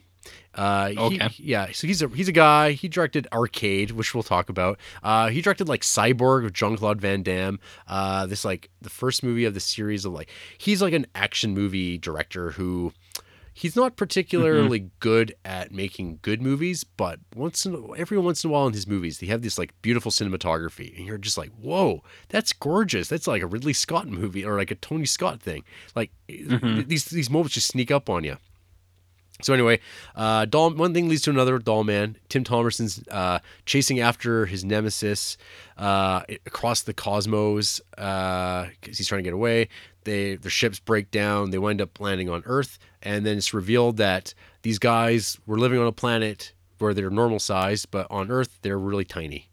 Like that's the idea is that they're like on Earth they're just short people or short little Mhm. people. And uh, we get this is where the movie kind of just goes downhill for me in a lot of ways. Uh, because they, there's like no attempt at all at like trying to make the illusion work that uh, Tim Thomerson's 13 inches tall. In Oh. it's just like well they just shot that in a room. Like, like there's no like it's not, this is no incredible shrinking man where it's Yeah. like forced perspective and stuff like that like actual things that would like make it believable. No no. Mhm. it's just like oh they shoot a lot of stuff in rubble in the Bronx uh and like where like where the projects were dem- demolished and there's like all this concrete. But it's just like no that just looks like, like he's standing there in rubble Yeah. it doesn't look like he's like in the corner of anything like there's no thing where like him by like a giant like electrical plug in or anything like that he's just there Mhm. and he, he's just not shot at the same time as the, the rest of the movie and the rest of the movie is just like a latino gang war type of thing going on that has very Oh. little to do with the doll man and like Mhm. except like they they find like the the head guy who's just a head and they're like he's got like an atom like some sort of matter bomb and stuff like that they, they might use um what's his name Mhm. uh, james earl uh rorschach uh Jackie Earle Haley. Jack, jackie earle haley thank you Yeah. he, he's plays the latino leader um so he's in this he's like you you could see him being like he's far more talented than most people in this movie Mm-hmm. it's kind of a tough recommend because like it's just it becomes a generic movie other than the Mhm. fact that you have like your main character who's only 13 inches tall but it's like so shittily done it doesn't matter but the first 15 20 minutes are amazing and you're like Hmm. they should have just stayed on this planet and done this movie which is kind of like a trancers type of thing because tim thomerson's there but Yeah. i don't know um yeah Sounds okay. yeah, no, I, I it's worth it for that beginning. I think you'd love it. Mhm. I think you totally would get it. Uh, and then I also watched uh, Netherworld, which is some real uh, southern fried gothic horror storytelling. Sounds like a Neil Gaiman book. Oh man, uh, it's like a shitty Vertigo comic. Um, Nice. So a guy dies. His son comes to inherit the place. Uh, this giant palatial like house is just like right near like a uh, a brothel that's like on the on the bayou. Uh, at this bayou, there's like uh, like this black magic prostitute lady who is taking people's souls and putting them into birds, essentially. Birds? Birds. Yep. Cool. No, no, it's not that cool. No, not cool. No, Oh. not not particularly cool. There's like some like phantasm knockoff stuff instead of like the sphere. It's just like a stone hand Mhm. that grabs people's heads. Uh, Hmm. several days out from this movie, I don't remember too much of this. Um, Nice. It's just like a movie. It's a very generic movie that exists. They had this like these Mhm. these ideas of what they wanted it to be, I think, and I think like it came down to like Charles Band heard that like it was cheap to shoot a movie in like Louisiana, and it wasn't. Like it wasn't any more cheap. It was just like, oh, you have to go do that now. Mhm. Um, yeah, I don't know. Not much to think about with this one. It's just there. Nice. Yep. Well, very- let's roll. Let's keep rolling. Okay, demonic toys. Ooh, shit! I watched that movie. We, we we both watched this movie. Yeah, did you, was this a rewatch for you or a first time watch? First time watch. Well, because Shit, all right. Well, you, you take it, baby. Well, spoilers, folks, because the reason I watched Demonic Toys is because you, if you got if you're gonna watch uh, Dollmen versus Demonic Toys, you better watch all the lead ups. Or Puppet Master versus Demonic Toys. That's right. Uh, so Demonic Toys, uh, this movie, I was amazed at how basic this movie was. It's like one location for its entirety, Mm-hmm. other than like the the street in front of the one location the whole movie's going to be set in front of. Uh, it's a drug bust gone bad. Uh, lady's partner gets gunned down by these criminals. She manages to injure both of them, but but they manage to run away into a warehouse that's like a toy factory. Um, but it turns out that this toy factory also happens to be like a, a building where uh, a like demon force has like set up some occultic bullshit, uh, waiting for some guy to just like come across and bleed into to activate it. So it's kind of like a lazy uh, child's play. Whereas like in that, like Brad Dourif like actually has to write it all down because he was like a, lunatic but also a Satanist. This is just like, oh no, the devil set this up for this one occasion that someone's gonna wander in, gunshot, and bleed into it, and then be able to manifest itself via toys. Uh, this movie is really drug out. Uh, there's just No. there's scenes of just people waiting in rooms and waiting and talking and waiting for other people to come back. Uh Uh-huh. well, but it's all like setting up these potential scares.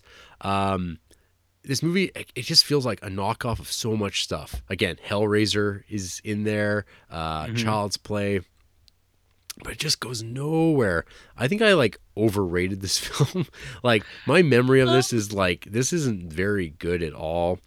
Um, it's like I mean I mean it's Yeah. it's not Puppet Master bad, but I don't know. It's it's it seems like David S. Goyer, who wrote the screenplay for this, I think he Yeah. had a lot of like good ideas that are completely Mm-hmm. blown by the director not being able to like communicate atmosphere well because this movie has no atmosphere. This is like where I was becoming annoyed with like the Charles Band vibe, like just like Mm-hmm. characters talking with no music underneath it, and like when you do get music, it's like fucking Richard Band, Mm-hmm. and uh, I don't know. It just it's, this movie felt, felt like an eternity where it's like and it's like when it's all set in like one building and people just going back and forth Mhm. it's like oh come on the one thing i'll give it is like i mean but they don't even pull it off that great but they're like the the, uh, the way they depict the demon is this kid with like long fingernails and like trying to get Yeah. inside this woman's mind and you get the flashback to like the history And of this demon womb. and stuff like that and trying to get into that womb Mhm. uh, but it's just like I don't know. It's just like not a very well made movie, and it's, it's hard to even like have a feeling about this thing. So I know what you're saying. Uh, so this is the first David S. Goyer that we're going to encounter. There's going to be two or three more. Um, I think yeah, you're right. He had some pretty cool ideas because I think he does like he does. I mean, dude wrote some of the Dark Knight and the Batman movies. So I don't know like what portion. I'm I'm suspecting Jonah Nolan wrote most of it, but like he had some part of those. So he kind of knows how to write stuff. And I think this movie has a few cool ideas. Like, I really like the demonic possession stuff. I like the ritual stuff where they're sacrificing people. I think the little kid demon is cool when he's in his clock, like, reality playhouse thing where they, like, uh, they go to a different realm. I think that is pretty cool. Uh, I really like uh, how some of the toys come to life. Um, like the teddy bear is really cool when it turns giant and just like hulking through things. Uh, I think this movie is uh, in a really funny way, like a God versus the devil thing. When you get the little like uh, toy soldier guy come out and it's God, kind of. Maybe not God, but like a good spirit uh, versus a bad spirit. Uh, I think that is pretty funny. Uh, this movie has some amazing dialogue, like when the little kid says he's gonna shotgun out the birth canal, and then I think you had one that you thought was pretty funny. Oh yeah, uh, I think it was about like because there's like the, the or one of our protagonists. He's like a Yeah. guy who hates his fast food job, and he's like just smoking Mm-hmm. in the back room, and the like uptight manager's like, "Is that a cigarette I see on your lips?" And he responds, "No, it's your dick." Mm-hmm. Classic. Classic. Yep. like, classic. Wait, Uh, why is his dick in your mouth? Like, there's like no follow up. yeah, it but, doesn't make sense. yeah. But uh, I think that's funny. Um, Puppet Master plays in a TV for uh, like two minutes in the background in this movie, so we got some overlap there. Um, no, I actually thought Demonic Toys was okay. This was one of the first things I watched after my uh, Puppet Master run, so Uh-huh. it's like I said. I think I honestly think that day ruined me forever for movies. Like I don't, I don't know what's what anymore. I don't know what's good and what's bad. I've just, I just know that I'm, I'll never be the same person. So I think that's how, I- that's how I feel after this week. yeah, I know. That's why it was like, should we do the podcast? And it's like, well, we fucking better because if we don't, we're just gonna watch more and it'll never end. Mhm. So, um, Would you like yeah, to no, I actually like demonic toys. Would you like to hear what uh, David S. Goyer had to say about demonic toys? Yeah, lay it on me. Um, so, these films were relatively early in my career. This is from his website talking about working for a band. Like many people, I was a fan of Stuart Gordon's films Reanimator and From Beyond, so I was intrigued when I got a call from Band to come in for a meeting. Band was an affable guy, an unashamed schlockmeister in the Roger Corman tradition. His office was decorated with large scale painting reproductions of old Ditko and Kirby Marvel comic covers. Band made me an offer write two low budget films for him and I could direct one of them. But the deal was I had to write them each in about a week's time. He showed me, a, me about a dozen posters with pre sold titles. I picked Arcade and Demonic Toys. With hmm. Arcade, I figured I could do some kind of AI internet gaining self consciousness kind of thing. With Demonic Toys, well, the poster had a killer teddy bear and a jack in the box, so fuck it. Sounded good to me. Uh, Nice. yeah. Um, yeah, I'll leave it at that. Yeah, no, that's nice. I like it. yeah. Fuck it. Fuck it. Yeah, and we'll get there when we talk about arcade. But Mhm. uh, yep, David S. Goyer, man. Mm-hmm. So uh, after that, I watched Seed People, which uh, I guess I should have Oh, watched uh, the other week when we did the Invasion of the Body Snatchers episode, because that's all this is—a full-on, unrepentant, just fucking knockoff Mhm. of, um, of, of Invasion of the Body Snatchers, but without any okay. film craft or anything of the like. Uh, but you got to look up what the Seed People look like because it's not like people are just like guys that are plant men now. No, they like mutate into like three foot tall plant monsters with that only walk on their Th- those forearms. are cool. I like those. There's a transformation scene. Uh, oh my gosh. Um, I, I, th- these look pretty cool. I don't know what the problem is here. 100% fell asleep uh, a couple times watching this Oh. movie in like on a Saturday afternoon. And I had Oh. no interest in going back to watch this thing. This thing is like this one's got a bad rep of like just being like totally nothing. Uh, so this is Mhm. also directed by uh, uh, what's his name, Dave Manoogian, uh, Peter Manoogian, who also uh, uh, directed Demonic Toys. And he his Mhm. description of this movie is like fucking no time, no money. They just made it. It's like a piece of hack work, nothing special. And I'm like, well, he, he has like Gotcha. some self awareness, but I mean, at the same time, you look at his track record of movies, and it's like, yeah, he's he's not very good. But um, there you go. Yeah, Seed People is definitely uh, at the bottom of the Full Moon oeuvre that I would watch. Nice. Awesome poster. Nice. sweet, sweet poster. Looks really nice. Mhm. Uh, so I watched Bad Channels, which I wasn't planning on watching, but then I found out that like one of the characters from this also leads into Dollman versus Demonic Toys. So- oh Jesus! These movies cross over too much. Well, I mean, fuck, it's it's like I mean they uh, I think Disney learnt all they learnt from making crossovers from Charles Band. I, you heard it here Of first. Um, so Bad Channels is a movie about uh, aliens coming to Mhm. Earth to get up to no good. So what Right. this movie starts off with is like a disc jockey, if you remember those people. Uh, this guy's a Mhm. jerk off who's like running a promotion for this radio station that's like six six six on the AM, and Mhm. uh, he's, he's playing polka music until he someone calls in to like unlock him from these chains he's putting on himself as a promotional gimmick. Mhm. Uh, one of the people that's part of the company calls it in. People are like, "Oh, I think the fix is in, but maybe it was genuine." Haha, whatever. It doesn't matter. Uh, the movie gets going. Aliens happen to land, and of course, like, Mhm. there's like some question about like, "Oh, this is just a publicity stunt. This is a publicity stunt." Aliens Was show it? up. No, aliens showed up, uh, and they're they're kind of like, mm, it's like a mushroom alien, and he's like he's got a robot sidekick, and they're just like Mhm. going about their own business. Like you can't do anything about them because they're way like they have their technology's way more powerful than just like a regular person's. So they're just like doing stuff in the radio station, um, and uh, what they're doing is they're using the radio to broadcast this like brainwave inducing hypnosis thing on women around that are established in the film. And like they basically get seduced by like rock bands that show up. Like Mhm. like blue oyster cult who does like i think all this music in this movie. And but they're they're doing like different styles of music. Like for different women they'll be like i'm really into punk music. I'm really into metal music. I'm really into ballads. And like those do like a Mhm. song that like they start dancing to but no one else can see. And then they disappear and they wind up in a test tube and uh, these Oh, these aliens okay. are like collecting foxy ladies Nice. that's the movie um Is it good? it's fun Okay. it's enjoyable. I think you would enjoy watching this. I, I think this fits into that like sorority babes type of uh, oeuvre, Oh, but without, without but without the like uh, explicit sensuality. That's what I'm there for, dude. Now it doesn't have that, but uh, I think this movie I think is goofy Mm. and uh, it's like exactly what you expect. I mean, it feels like five years too late.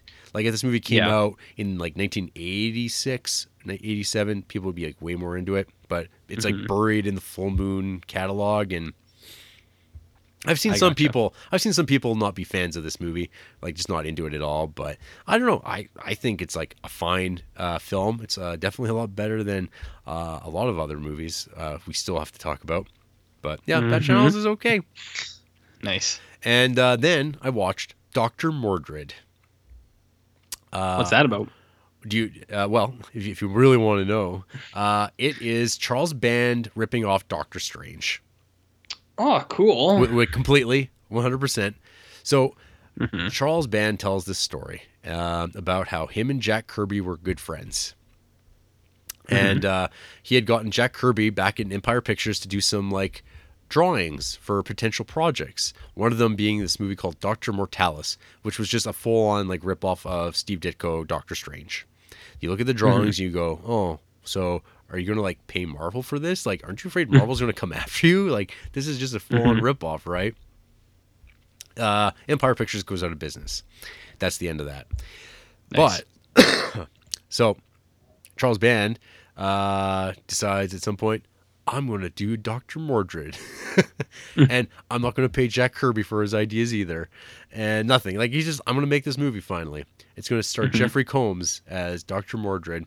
And he's got an amulet. He lives in New York. He has an apartment and he fights like mm. Dr. Baron Mordo like villains. And that's what our movie is. There's like a monitor. Oh, it's just blatant. But this movie, you could definitely feel that like way more effort was put into this movie than any other uh, full moon movie, like the budget and stuff like that. Like it feels like more like it feels like a real movie, and it's Charles Band directing with his dad. Um, and I mean, watching this movie, I couldn't help but like kind of appreciate it for like a, a low budget 1993 superhero movie. Um, I'd say that it's like better movie than Tim Burton's Batman because I think Tim Burton's Batman movie, What? I think that movie sucks. I, I, I think oh yeah, you suck. no, that movie. Okay, when I found out that it was going to be Brad Dourif as Joker at one point, and we get mm-hmm. fucking hammy old Jack Nicholson as fucking Joker instead, it makes me so mad. That movie's like I think that movie is super lame, uh, and totally misremembered. Is like a great piece of film. and it's like no, that movie sucks. It's a bad Tim Burton movie. It's a bad Batman movie. It's terrible. It's okay for you to be wrong sometimes. Yeah, well, Batman, no good, no good. Okay, continue. So, right, Doctor Mordred. Uh, God, Pretty good. I I think it's uh, a pretty okay movie. Like it is the definition of okay. Gotcha. Yeah, it, it's. I wouldn't rush out to watch it. Um, I think I'm going to have to watch the uh, Benedict Cumberbatch uh, Doctor Strange here, Oh oh. and and we'll see if that clarifies things. Because like I said, uh, after spending like a whole week of watching just full moon movies, uh, maybe my brain's broken, and we'll see. Uh, but I might also watch that 1978 Doctor Strange TV movie and really uh, live it up. Well, if you're gonna do it, do it right. Um, so then, RJ, you watched Yep. Robot Wars. Oh fuck. Just, Yeah, I watched just, this just a mere couple hours ago. yeah, I watched this movie called Robot Wars, which apparently is a sequel to Robot Jox. Yep. Uh, I'm not gonna talk about this very long because this movie fucking sucks big time. Yeah, this one this Uh, one it- seems to be universal and people not liking it at all. it's just boring. Um, so it takes place like 70 years from now, where there was a nuclear or like a to- they call it a toxic pollution fallout or some shit like Sure. that. And uh, you have Barbara Crampton and some other lady, and they're investigating because they think it's a conspiracy. And then you have uh, Chinese diplomats coming in, and then at one point, the Chinese diplomat takes over the last of the robot warriors, which is like a scorpion robot and um, and then in the last five minutes, uh, they unearth a different robot and they fight in one of the worst fight scenes you'll ever see, and it's less than five minutes, and that is the entire robot war. Uh, this movie is half Barbara Crampton riding in the robot with like half of a bike helmet on. Like they're bike helmets, they just took off a bunch of it. And then the other half is the robot pilot, like being a nice guy. And he's like, because like Barbara Crampton's like, leave me alone. And he's like, what do you, you don't want some of this hot stuff? Like it's like he's like mad that she's not into him. So uh Robot Wars is super fucking lame and boring and no one should ever watch it. However, in this post-apocalyptic uh, dystopian future, they pass a movie theater and on the banner it says Puppet Master 54. And this is the la- this I just watched this 2 hours ago. This is the last movie I watched. And for these fucking guys to ha- to have the audacity to put that Puppet Master 54 in there, I couldn't believe it. Well, I couldn't believe it. and it's hilarious because at this point, all they know is there's going to be like one more puppet master. Yeah, they're not Actu- even up to four Well, yet. You know what? Actually, uh, I think it, maybe by this point, uh, Charles Band is now talking about how there's going to be a movie called Puppet Master, the movie. And the reason this is called that is because it's going to be a theatrical film. And it's going to be like, this is it. We're going to put us on the map with Puppet Master. My God, I can't believe it. But uh, yeah, it, it- it's only there's only been three, and they're going up to 54. And I Come on, have a have a sense of humor. Come on, yeah, I mean, I'm not mad about it. I was just so taken aback. sound mad. like you sound mad, bro. It- well, I just I think it's funny that Charlie Band is just like, you know what? We're gonna make these movies forever. This is my legacy, it kind of is at this point. And it kind of is. Yeah. But yeah, Robot Wars sucks big time. Avoid. That's all I have to say about it. You know what doesn't suck big time? What? Bloodstone, Subspecies 2. Ooh, girl, keep going. Yeah, so uh, this is the uh, best subspecies film that I've seen at this point. I still got uh, Vampire Journal to watch, which, according to uh, Dave Jay in his book, it came from the video aisle. He says it's like one of the best movies in the full moon movies, and I'm like Wow. really Oh. like interested by that. So I'm gonna have to watch that probably tonight. Uh, so this movie picks up right where uh, Subspecies One left off Mm-hmm. uh, except they've replaced the actress uh, who was left for left to become a vampire. I guess at the end of Subspecies One, the our boyfriend, good vampire, he gets fucking killed right off the bat. Uh, Radu's back. Uh, we get we we get a cool regeneration scene. Um, we get William Shatner's daughter showing up, uh, playing the sister to now turn vampire, but doesn't want to be a vampire girl. Uh, and we just get like stuff going down uh, as like vampire wants girl, girl runs away, takes the bloodstone. Vampire wants his his goddamn bloodstone back. He goes to, to his mother, this like ancient old crone vampire. That's awesome. Like all the scenes of Radu and his mother are so good, and I'm just like, you know. Subspecies would be like amazing if it was just about vampires and doing vampire business with no mm-hmm. humans, no like relatable characters, just like cool monstery stuff. And I understand the reason most movies never do that is because doing that stuff costs money. And you have to have like people doing that all the time. Uh, so you have to have like humans like talking to the police, hanging out in hotel rooms, going to libraries. You have to have that stuff because it's storytelling. But I'm like, nah, it's gonna be a vampire movie with like gross fucking vampire shit and like you get like the real like messed up worldview of vampires. Like investigate that. So we get little bits of that in Subspecies too, and they're like really cool. Um, no, this movie is just like a good vampire movie. Like uh, for like a, I, I'd say for like a B direct video vampire movie, this thing's like great. Uh, Yeah. I would say that like it's like three is like Sounds cool. no, it's I'm cool. yeah, it yeah. I would say if you want to check out them them subspecies, uh, Radu, stay for the Radu. Uh, maybe watch Mm-hmm. it with some ragu on your pasta. Look at you. No. Look at you go. Yeah, no, this one's like I'm very enthusiastic about it. I don't have a ton to say about it, but like, like I don't know. It's just like Okay. a it's super straightforward. Uh, good little vampire movie. Not nothing. Mm-hmm. Nice. not nothing groundbreaking. Uh, it's no near dark or anything like that, folks. I know you all love your Mm. near darks, but That movie's not that good. uh, compared to full moon movies, come on. Yeah, but we can't compare normal movies to full moon movies. Come on.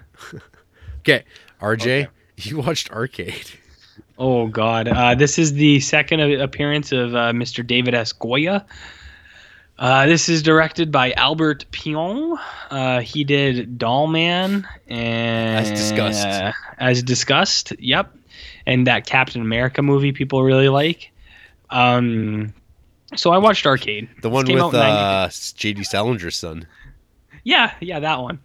Uh, so Arcade is David S. Goyer, uh, which you explained why he made this. So this is evil AI. Um, it actually like has kind of a cool setup where it's like this virtual reality world where it's like the thing is actually trying to kill you, and it turns people into like zombies kind of that are stuck in the game. Uh, this movie looks like total fucking garbage. Uh, it's not the CGI like VR stuff this movie just looks like garbage. Like I don't know what was going on, why they didn't film it good, but it, it just sucks. You want Like- Would you like to hear what uh, Albert had to say about this movie? Uh, yeah. I, uh, the only other thing I'll say is just two things. There's a lot of like really sh- stupid, cheeky stuff, like you know that'll rot your brain, and it's like all right, whatever. And then there's this side story about like the main character's mom committing suicide, and I feel like that's David Goyer like really reaching for it, but it gets lost. I don't know. Uh, Arcade's not very good either. Okay. So what did the dude say? So production began on Arcade in March 1991, uh, back to back with Doll Man. Uh, It was planned for a release of February 1992. Yet the initial cut of the film was not released in Europe until July of 1993, only to be subsequently withdrawn by Band himself, with the final version eventually released by Full Moon in March of 1994. So, when- when you consider like the turnaround and like standards of Full Moon, and this movie was buried, yeah, Yeah. You're, you're picking up on some things that are definitely issues. So, what Yeah. went wrong? Uh, so, from Albert Pyun uh, being asked about it, uh, the budget for Arcade was seven hundred and fifty thousand dollars. I think I mixed the budgets for Arcade with Dollman, so I can't really say. Uh, I do know that the effects side was a disaster, and I was a bit lost on what to do about that. Charlie really had to come in and finish it. I think my vision was too difficult to achieve, and just the script by David Goyer and I came up with was just too irresponsibly complex and ambitious. Char- Charlie's idea, Charlie's idea was a haunted arcade. Uh, it should have stayed that way. I decided on the whole VR idea, much to everyone's regret. It was too ahead of the curve for what was economically feasible. My fault.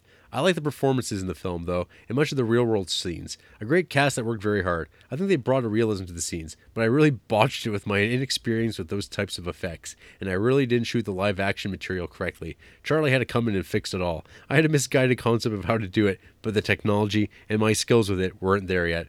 I left the film in a mess to go to make Nemesis. In hindsight, it was terribly bad behavior of me to leave Charlie and Deb with that mess of a cut.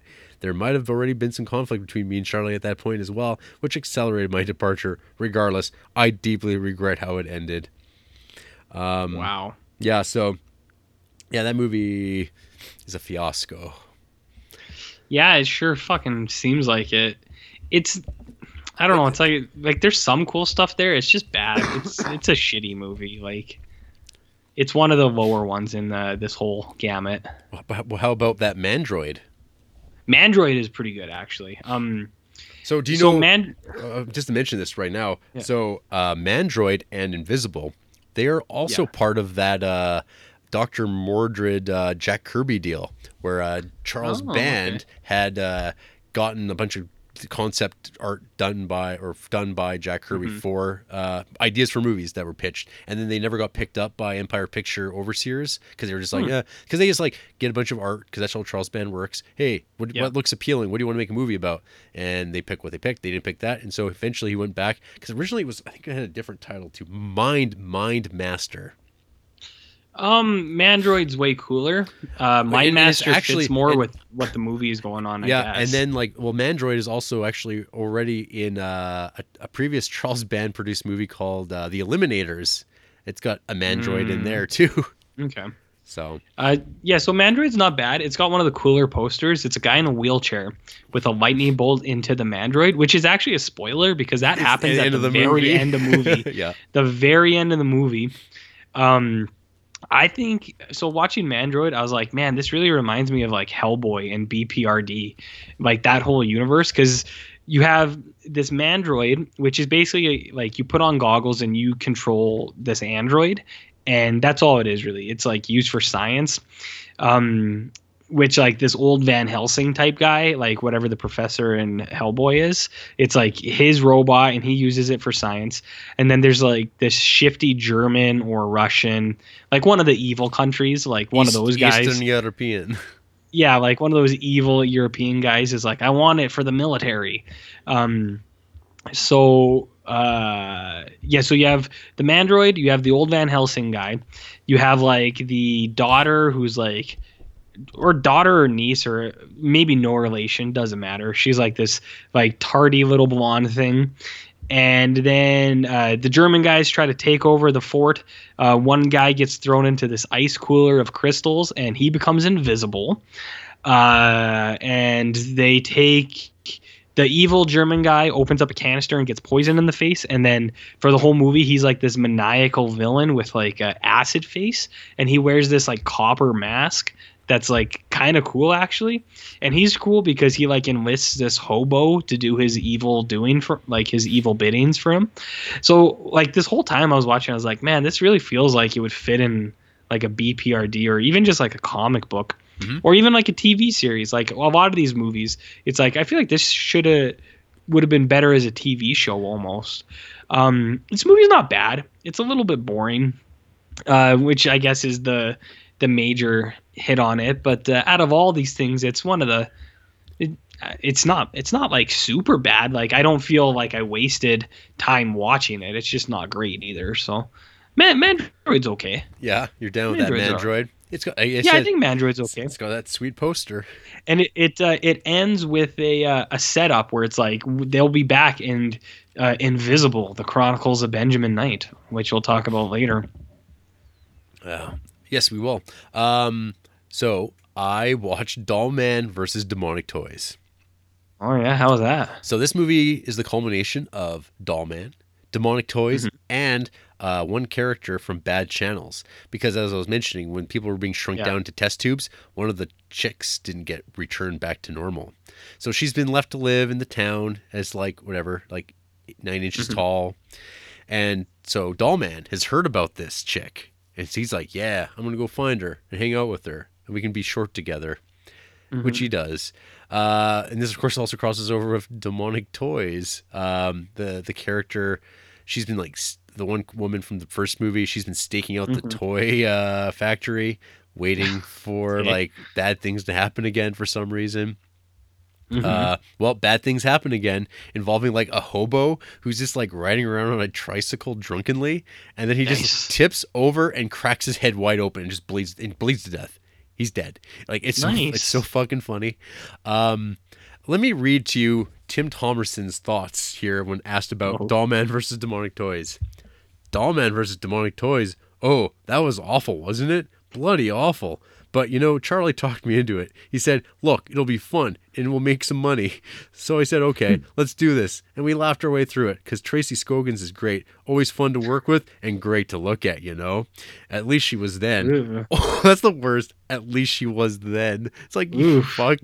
Uh, I had made Charlie a deal. He said, "We're only going to use you for a week." I said, "Okay, so let's get the money right." And whatever happened after that, I haven't seen it. It's not good, is it? So that's it. Wow. This movie is an hour long. Approximately 15 minutes of it are recap from the previous three films. Um, Mhm. But this movie's like fun to watch. Like it, it, I enjoyed so much of this Sounds movie. pretty cool. the demonic toy stuff, like the baby d- demon uh, toy, is so Yeah. fucking hilarious and vile and gross. Oh, Mhm. and like yeah, uh, what's her what's her name? Uh, not so great looking now, uh, referred woman, whatever. Scoggins? Fuck, she's hot, Tracy Scoggins? smoking hot. Oh, you creep. Mm, mm. Yeah, she's Huh. a beauty. You get to see a lot of her in a bikini in this.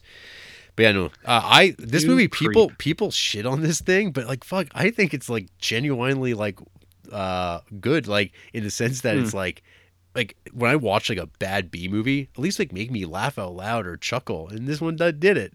Like many of these movies Mhm. don't do that, so I'll take a Doll Man versus Demonic Toys over a Puppet Master one any day. You're probably right to do that. But hey, Puppet Hmm. Master number four, am I right? Whew, okay. So so this is where I drop off. This is uh, RJ territory. So Puppet Master four and five go together, but uh, so it's kind of weird. These feel like it, it was supposed to be one movie, They were. or it should have been one movie. Yes. But in an attempt to make money, they're like, let's split this up Yes. into two movies, yes. uh, which is too bad because I think if this was one movie, it would be the best Puppet Master. I'll, I'll go out on a limb and say that right now. Um, so Puppet Master Four, uh, you're back in or you're in present day now, and you're at the hotel again, and you have this like computer whiz guy who is basically the Jack Nicholas and uh, Jack Nicholas. Uh, he's basically like the, in The Shining. He's like the caretaker for the hotel in the off season.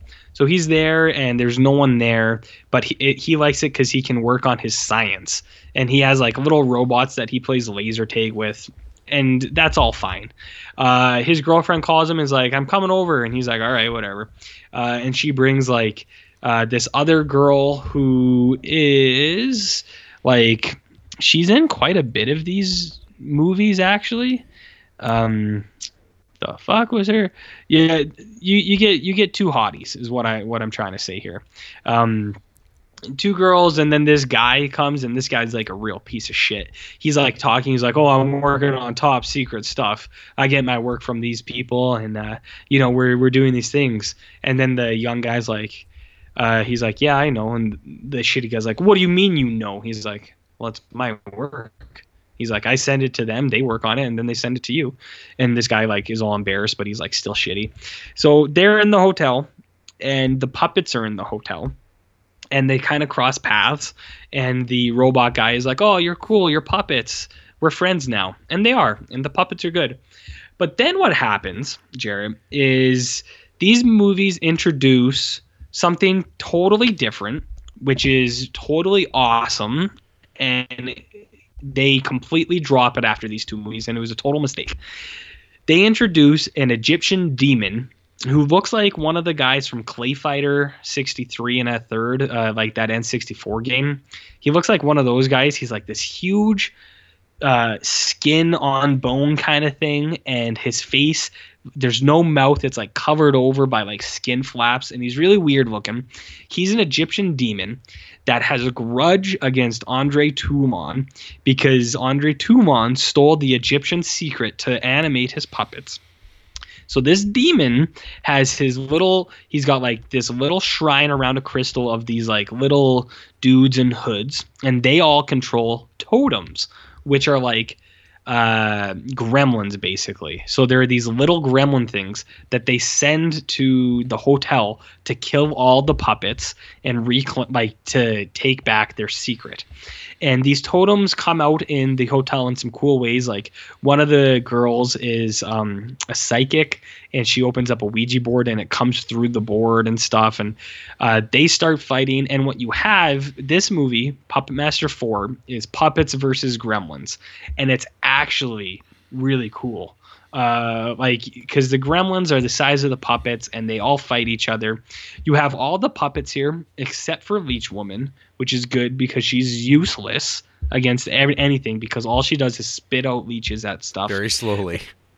Very slowly, but uh, you have one of the coolest scenes in the entire franchise where Blade and uh, Pinhead hold one of the uh, gremlins on the wall, and Tunneler like just blasts through him and all this stuff with the Egyptian demons is really cool. All this stuff with the gremlins and the puppets is really cool. You get a new character who is like uh, a new puppet, which is the reincarnation of Andre Toulon, and his name is like the Decapitator or Yes, something yeah. like that. Uh, and he like changes his head. Uh, Puppet Master Four is actually pretty cool. It's got it's got some really cool stuff in it. Um, it just sucks because the first half is kind of boring because it's clearly stretched out for some reason, and then the movie when it ends, it totally just ends, and it's just like you're like, what happened? You're like, what's going on here? And so you're just like, all right, well, I guess this like I don't think they tried to hide it at all. Like this was supposed to be one movie, and they're like, we'll finish it in the next one. We just want people to buy both of them. This has a to be continued, doesn't it? Yeah, Yeah. I think I think so. So it, it's really shitty because I think if these two, if four and five were one movie, it would easily be the best because it's got some of the coolest stuff where it's it's actually has the puppets like fighting other things, and it's like that's all you want in any of these movies. Well, but you it's know, uh, spread out. after uh, Puppet Master Five, there was plans to make like a trilogy called the Puppet Wars. Oh man, that would have been so much better. Than, so than much what better. we get. Yeah, and we'll get there, but uh, yeah, it's it's really too bad. Uh, four four is pretty cool. I think four is the second best one. Uh, four and five are both pretty good. Um, I'll I'll- I'll talk about five later, but Sure. if you wanted to, I would say watch one to five. If you could only watch one, watch two. But uh, one to five are worth watching enough. Four and five have cool enough scenes that they're they're almost worth worth like watching. So, anyways, that's Puppet Master four. And what are we talking about next? Invisible. Mandroid Okay. 2. So the uh, aforementioned, yeah, the setup for Mandroid, um, which is teased at the end, Marvel's or what Marvel style stole with the end credit, because at the end of Mandroid, you see that the bad guy who you thought was dead doesn't die, and the poster where the guy gets put in a wheelchair, he's there, and the invisible guy is in a hospital, and it sets up the sequel. So you have the sequel now, Invisible Chronicles of Benjamin Knight. Uh, this one is not it's not as good. Like mandroid 1 was actually like had decent enough parts and invisible has a few cool parts. Like they actually have a, a few car stunts where like you flip cars and they blow up and i was like oh that's cool. And then uh, one thing i thought was really cool in uh, invisible is the bad guy has like an army of hobos now like 30 of them and they do stuff like they go out into the woods and they'll saw a tree down into the street so a car will crash. And uh, they get it so that there's like they wait they they crash a car and there's two young girls in them and they steal them. Make these young girls dance naked on dinner tables while they all ap- applaud. And i was just i was watching it i was like what what is this? Like this army of hobos is like like stealing these women to be sex slaves? It's really bizarre man. Uh, so that's what's going on. And then in the side you just have the cops are investigating the people because of the events of the first one. And then the invisible guy comes back. They're trying to cure him. Uh, the young daughter gets kidnapped and they go save her. And they battle. And it's mandroid and invisible man versus the toxic face dude and his army of ho- hobos. So uh, invisible is okay it's all right mandroid is better Yeah. The one thing I was reading in the book here is that like Invisible seemed to be like a very more adult version of like like a lot Yeah. of these other movies we've watched because it's like the things you're describing where it's like Yeah. sex workers and kind of like seedy and it's like I don't know. It seems like quite a Oh, it's seedy. yeah. It seems like a real departure from like everything that we've seen or come to expect from our full moon movies. Yeah, it's a little seedy, man. It's a little weird, but uh, in like in Invisible has a couple cool parts, but uh, I don't know. It's it's all right. Hmm. That's too bad because it's got such a good Yeah. poster too. Yeah, this this one also has like a super cool poster, but uh, uh, I would I don't know. Mandroid's okay. Mandroid's worth a watch if you're interested in any of that stuff. Mm-hmm. Cool. Um. So, Bloodlust, Subspecies Three, uh, picks Ooh, up shit. right after Subspecies Two leaving off, uh, like the exact same, the exact beat. It does a brief recap that's completely unnecessary, uh, but Yeah. the movie just tell continues on. Um, uh, Radu's back. He gets resurrected once again, um, and it's just like all sorts of stuff happening once more. So uh, there's one bit in this movie that is like straight out of a David Lynch uh, like Twin Peaks, where it's like a like a time lapse of uh, what happens when it's like Radu and his crone mother who are back with uh, Vampire Girl. They're like teleporting and they moved off to the new fortress that they're in. And there's this like crazy light show of flickering. And all it is is the most simple effect of like running like a bunch of lights and having them flash kind of like in a sequence left to right. And it creates this like kind of shifting shadow effect that like I'm surprised I don't really see it more often. And like I it actually kind of reminded me of just like these brief little moments in like um David Lynch or like that weird time lapse of like the um the convenience store uh gas station with like all that crazy breakdown of lights. And I'm like yeah like in that it's like super stylized but in this it's actually like stripped down in this like really practical way that like like any mainstream movie could actually pull it off and it would look really good. Um and then uh, what's the actual plot of this one? This one is definitely a step down uh from the second one and but it's like on the same level as the first so i mean three subspecies in i've yet to be disappointed though uh i've so i've heard that the the in between movie that's like kind of like sets up a bunch of characters that show up in four are in the movie Vampire Journal, which I think is from '96, uh, that I haven't watched yet. I haven't confirmed if it's good, but I've heard it is. And then uh, Subspecies Four, I've just heard is just like just Yeah. slightly less good. Um, but anyway, Uh, so uh-huh, that's that is my uh, subspecies uh, walkthrough at this point. But RJ, you need to tell us a little bit more about Oblivion. a little bit more about Oblivion. I don't think I've talked about Oblivion at all. So, Oblivion is this weird movie that sounds pretty awesome because it's a mix of sci-fi and western and it has aliens and it actually has a lot of really cool stuff.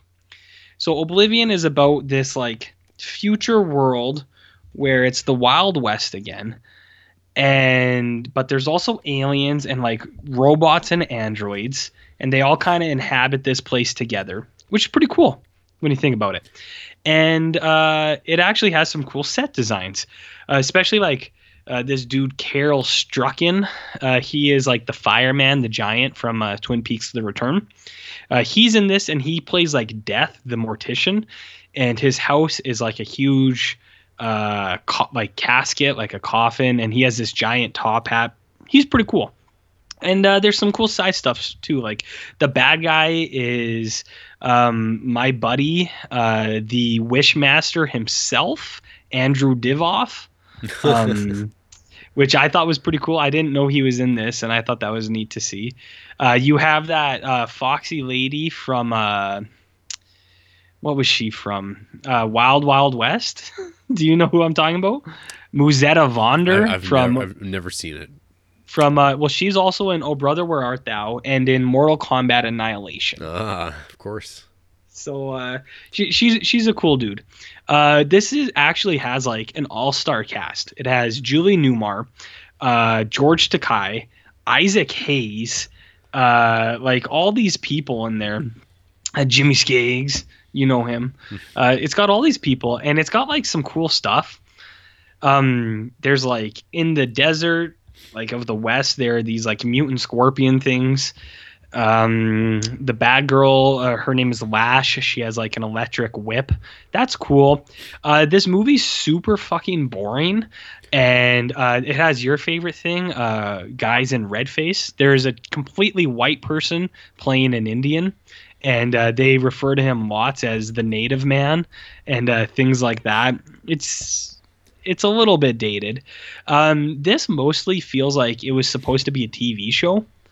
Uh, so much that like I- don't know, man. Like this this should have been a TV show or something, but Right. it's got a lot of really cool ideas, like things that I actually really like. But um, I don't know. This movie sucks too. It's just boring. Mm. When, once you get like through it, you're like, why? Who cares about any of this? So I got three things. Uh, Yeah. To follow up on, so on Android Invisible, there was actually Okay. there was a planned third movie that never happened called The Legion of Doom, and it was supposed to be like it was like it was supposed to be like the, the whole team assembled, like the like Yeah. all like, it should be like a like a Fantastic Four movie essentially. That was- Okay. but they made a poster that looks awesome, but no movie. Yeah. Uh, Hmm. the, the other thing, so so Bloodlust Subspecies Three, that was like the that was also made in Romania, and then from that point, that's when Castel Studios started, and Oblivion Yeah. was the first movie ever shot there. And apparently, the uh, the Oh. Oblivion set is still there in the middle of like this like field in Romania, this western. That's that's kind of cool. Yeah, it's kind of the appeal of this. Like for like, I was reading the thing with the director, but uh, I don't know if you noticed who actually uh, wrote the screenplay for this. No, I, I Com- didn't. comics writer Peter David uh, wrote the screenplay for this.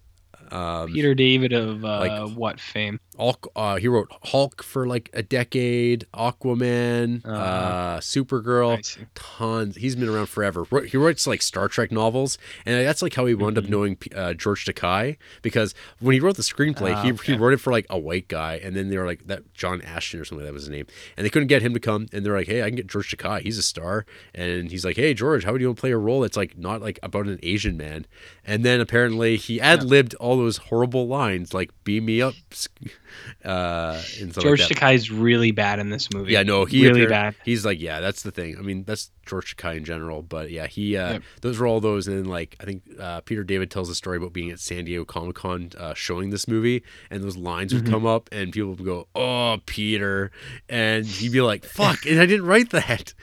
Um, Yeah, um, George Takei also does uh, does like this Western accent that you can't really you you can't pay attention to.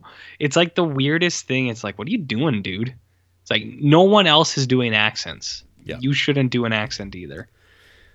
So, anyways, yeah, Oblivion's not super good, but it's better than a different movie I watched later. oh well, I don't know if it's any worse than uh, what I would say the worst full moon movie I watched, which was Lurking Fear. Lurking Fear is real bad. Um, so this is a, Huh. a, a purports to be based on an H.P. Lovecraft story, uh, Sure. but it's like H.P. Lovecraft by way of Resident Evil, like Ugh. the movies. Um, this is Yeah. ju- like I, I fucking hated watching this movie so much. It just is so generic. Mhm. It's just like and it's like comes about later like watching Hideous in Blood Dolls, uh, where you have these like characters who are just unlikable. Like and they're all shouty and they have guns and they're supposed to be tough guys. It's like in this I don't Mhm. know what they want to be. Like what are these movies? Who are these characters for? And there's like this great little thing with like uh, these underground like ghoul chuds that like sh- they, they show up eight minutes from the end of the movie for like 45 seconds and they're like where's the where's this movie i want this to be the movie like but no Yeah. we just have a bunch of people they're all vying for the same secret shit at some like old monastery and there's ghouls underneath and Mhm. no one gets along and they're all, like the two women are always just calling each other bitches and just undercutting each other which like shows up in all these like latter day band movies it's just like is this how he views the world it's like Mhm. this is all he thinks these are what movies this is what movie making is now uh Lur- lurking fear i like kind of hated and it's easily the worst movie i've watched of the full moons like hands down and i mean that includes ginger dead man Oh, jeez. yeah This is worse than that. I, I, would argue Lurking Fear is definitely is, is definitely worse. Uh, G-. Ginger Dead Man. Well, we'll talk about that later. Yeah. Um, All right. Puppet Master Five. Puppet Master 5, the final chapter. Do you believe it? It should have been. Uh, this movie, so it's like I was saying before, this is actually just four and five are the same thing. Uh, it literally picks up right where it left off. Um, actually, so a few things. Uh, this is like the most contradictory of the movies because the movie is called The Final Chapter. The tagline is an all new evil, even though it is exactly the same as the first like the movie that just started it. Uh, and it's called the final chapter but the ending is open-ended like setting up a new series. Right. um, which I'll, I'll get to. So puppet master 5 uh, the kid like the super genius is in the police station because um because those people died from the first one. And he's like hey it wasn't me it was puppets. And they're like sure whatever uh, and then the guy that he worked for was like, "Oh, it was puppets. Let's go get them." So him and a bunch of other dudes go to the hotel to steal all the puppets. Uh, there's actually a really funny scene where there's two like executive guys in this, and they're talking to each other, and one guy puts a tries to put a hand on the guy's shoulder, and he's like, "Don't touch me," and like they walk away, but it's like in the back of the screen almost. Like I feel like that was real life. Like one actor was talking to the other and was like, "Don't fucking touch me," uh, and I don't know why. It was really funny. But uh, so you get more of the gremlins fighting the puppets. Uh, this one has my absolute favorite scene in any of the Puppet Master movies, Hmm. which I'll put on the Instagram later. It's not cool. I it's already overhyped. It's just I think I already told you I think Pinhead is really funny. Um, and there's a scene where like his one of his hands comes on the side of a wall and his other hand comes and then his little fucking head peeks around and it's so funny like the proportions of the the human hands like George the animal steel hands to this little head it's it's awesome. It's so much fun. So I I really like that. Uh and then the way it ends you have the Decapitron guy fighting um the demon whatever. Uh The they win. Yeah. the totem holder. And uh the way it ends is the smart guy takes these puppets home and uh he, it is said that he is the puppet master now. Oh. and you're like okay we're moving ahead. For the for a movie called the final chapter they just set up a whole new world. Um but they didn't. And uh this is the end of what i would call the watchable puppet master movies.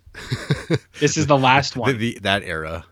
This is the the era of uh, vaguely watchable Puppet Master movies. So it's like I said, it's too bad. Four and five as one movie would have been the best one because four has the best puppet action, like the scenes where they're fighting the gremlins, and uh, five is just a little bit more of the same. But uh, yeah, it's too bad. Too bad. Cool. Um, so I got three more here, and then you got Jesus Christ. Yeah, yeah. Okay. So Shrunken Heads. So this is the one I Mhm. started off with because I just seen a lot of people talk like highly of this, like it's like one of the best Yeah. of the full moon movies, and I was like, what the hell is this? Uh, this movie's nuts. This is Yeah? like I'm kind of mad that I started with this because I should have saved it till later. Because my word, so this movie is like kind of like it's contemporary, but it feels like a '50s throwback. It kind of embraces Charles Band's love of comic books. He's got a bunch of three kids who are all like, "Oh man, let's go to the newsstand and pick up some comic books." Oh man, they got Green Lantern. Oh, they got the Flash, and they're just like literally reading comics from like 1994, uh, flipping through them, and but they're getting bullied by the Jets, like straight out of uh, West Side Story. I, they're called, I think they're Vipers. I think in this movie, uh, and they're a bunch of jerks and uh, they are picking on these three kids. Three kids are like, "I'm really getting sick of those goons," and they ask the newspaper man, who's uh, from Haiti, uh, what Mhm. they heard. Oh, I heard you're a police officer. What would have you done with kids like that if you were if you back in your country? He's like, "Well, I would have collected evidence against them and then given it, and you should give it to the police and then send them to jail." So the kids are like, "Yeah, sounds like a great idea." So they go and get uh, one of their parents' camcorders and like Mhm. film them like uh stealing like stripping a car in the middle of the street in this like fake little t- like Los Angeles backlot town. Mhm. Um, and they send these bad kids up the river, but one of the kids does not get caught, and he goes to like the local like mob boss, who's just like your like typical dyke woman from this like this type of movie where she's like a butchy woman with her like lipstick girlfriend and stuff like that. And okay, I have to lay this out. This movie feels like a kids movie at this point. Like it feels like a movie aimed at children. All right. Okay. Uh, and at this point, nothing crazy's happened, right? Um, yeah. and then what one thing leads to another, and these three children are gunned down in the street under with machine gun fire and just dead. And you're like, huh, well, that's that. And then you get like grieving parents and like this whole thing about dead kids, but at the same time, it's never like laying it on too much. Um, but then like the Haitian newspaper man, he feels really guilty that he sent these kids into the situation and they wound up dead. So he does the only sensible thing, and that's like go to the uh, open casket funeral home where they're being kept and cuts their heads Mhm. off. Um, takes their kids, the dead, like the kids' heads home, boils them in a pot, uh, stitches up their mouths and eyes, and gives them a second life as shrunken heads. And Mhm. then there's a scene where the kids are waking up as shrunken heads, and they're like, "Oh, this is weird. I wish I was still dead." He's like, "No, that's a great thing. You got all these powers now." And they do. Like one shoots electricity, um, and then he's he sends them out to get revenge for the dead kids against these bad people who killed them.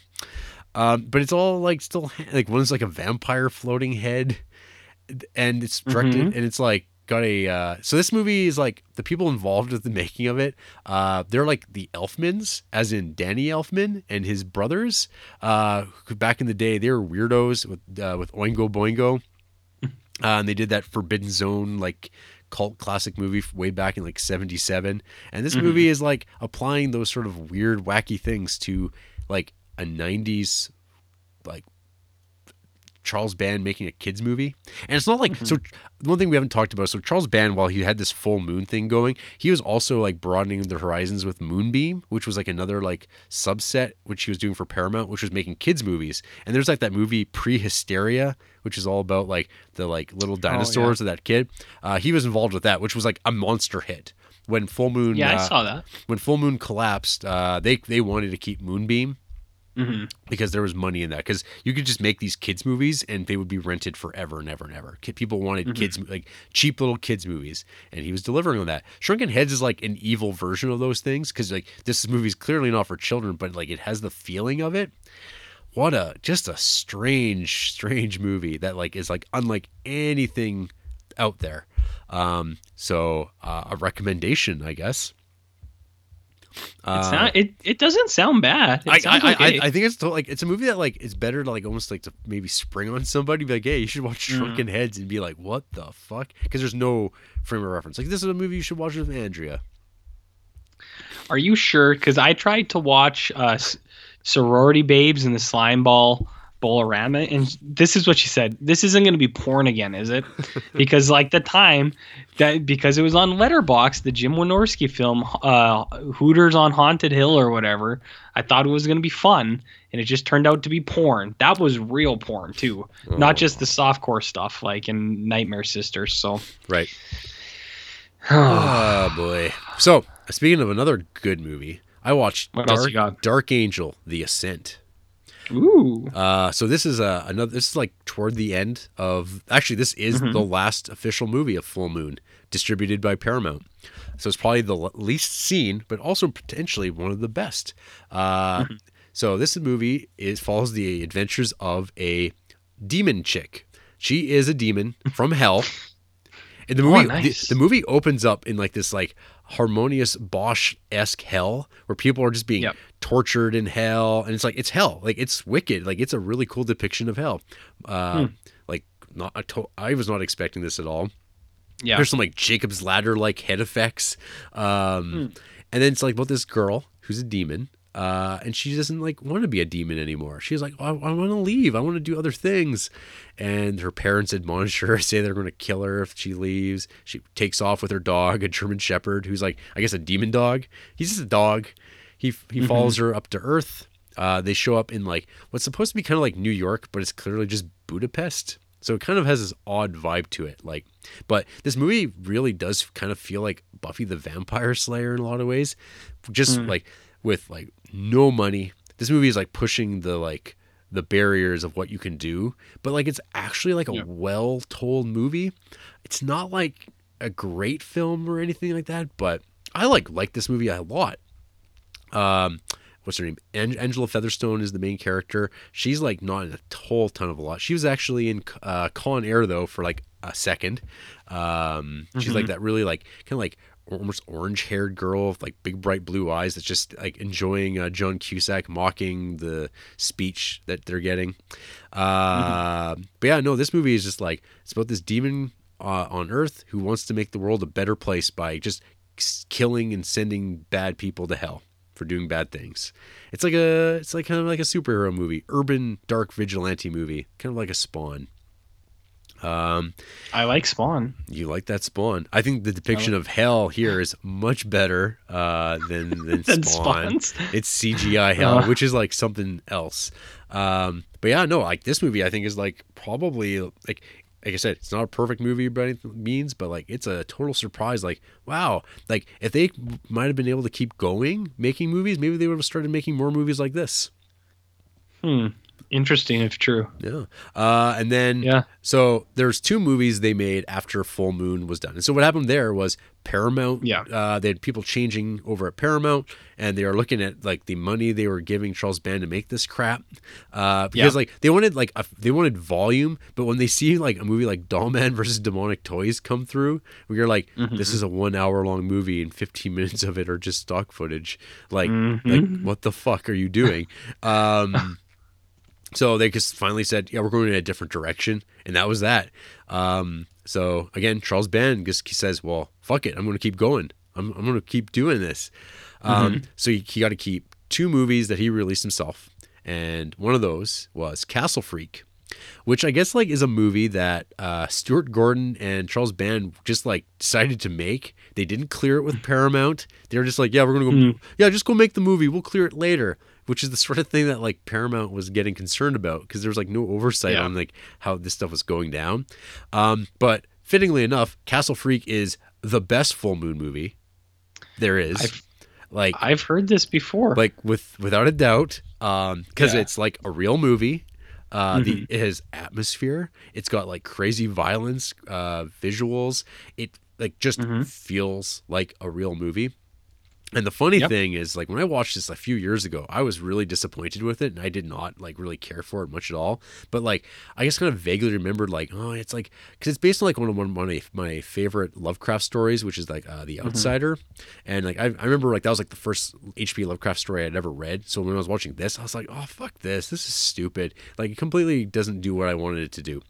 But watching it watching it now in hindsight with all full, full moon stuff and like watching it now as like a movie on its own it's like this movie's rad like it is like gross and Mhm. violent oh it's it's a actually like a pretty for stuart gordon stuff it's like up there i think like Is this the highlight of the whole run?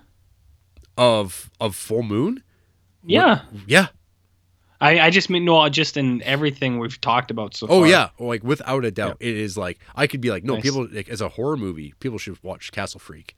Um, I mean, it's to me, it's like it's a seven out of ten. Like it's not like a, Yeah. it's not like a fucking all time classic, but I mean, um, it's the one that like you know, if you just watched one of these movies, watch Castle Freak, um, and Mhm. after that, Pit and the Pendulum, and after that, you you got to start accepting the the boundaries of Full Moon's limitations as far as Mhm. budget and film craft. But like, because like basically Stuart Gordon got to play by different rules, Mhm. and like someone actually does mention that in the book too. About like everyone kind of had certain constraints they had to follow, but Stuart Gordon didn't.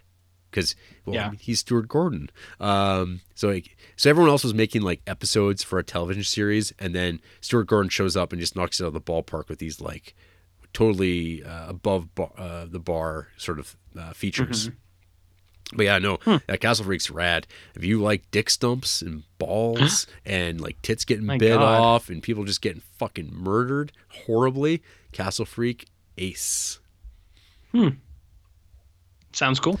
And then you got to watch Oblivion too, which was Oh, the other uh, uh, last film to be released after Uh, the collapse. Oblivion 2 is one of the, if not the most boring out of any of these movies I've seen. Wow. Doesn't mean it's the worst. There are worse movies. Well, out of the run I had, there's worse. But Oblivion 2 is easily the most boring. Um, picks up where the other one left off, but now every, there's like a bounty hunter coming to town, and everyone's scared. And then he gets there, and then he's like, "All right, let's get let's get the bad guys." And they get the girl who has the electric whip, and then she's in jail for about 50 minutes while other characters talk Oh no. about whether or not they think she did anything bad. Hmm. That and that is the entire fucking movie. I'm not even kidding you. At the end, Jared, there is this super fucking rad giant turtle thing that erupts out of the earth, and it is so cool. And you're like, whoa, where did this come from? And it's there for a minute, and the characters run away from it. There's no. That's it. It shows the turtle, and then they all run away from it, and that's the end of it. Get away from that expense. Yeah, but they like they had it there already. It was already done. I don't know why they couldn't just like keep it going. Mm, well, But any anyways, uh yeah, that one was that one was real bad, man. It was it was very very boring. There's nothing to talk about. Well, that's the end of Full Moon Entertainment, but we're not done yet. Oh god. What else? Um, so Full Moon Features, Full Moon Studios, whatever you want to call it. It's been Sure. so. God, I was like only about like a third of the way through that book, and then I started flipping ahead and reading through more chapters, and it's like, holy shit, Band is just like all over the map. He is trying to stay afloat Mm-hmm. so bad. Um, but we're still kind of in the early days of that. Um, so early on, he starts like he's got like a whole suite of movies he wants to make. Uh, One of those is Head of the Family, which is Ooh. yet again another uh, kind of like knockoff of a Jack Kirby concept. This one Yep. going back like 40 years prior uh, in some obscure comic book that nobody knows until this existed. But uh, yeah, Head of the Family. Mhm. What can be said?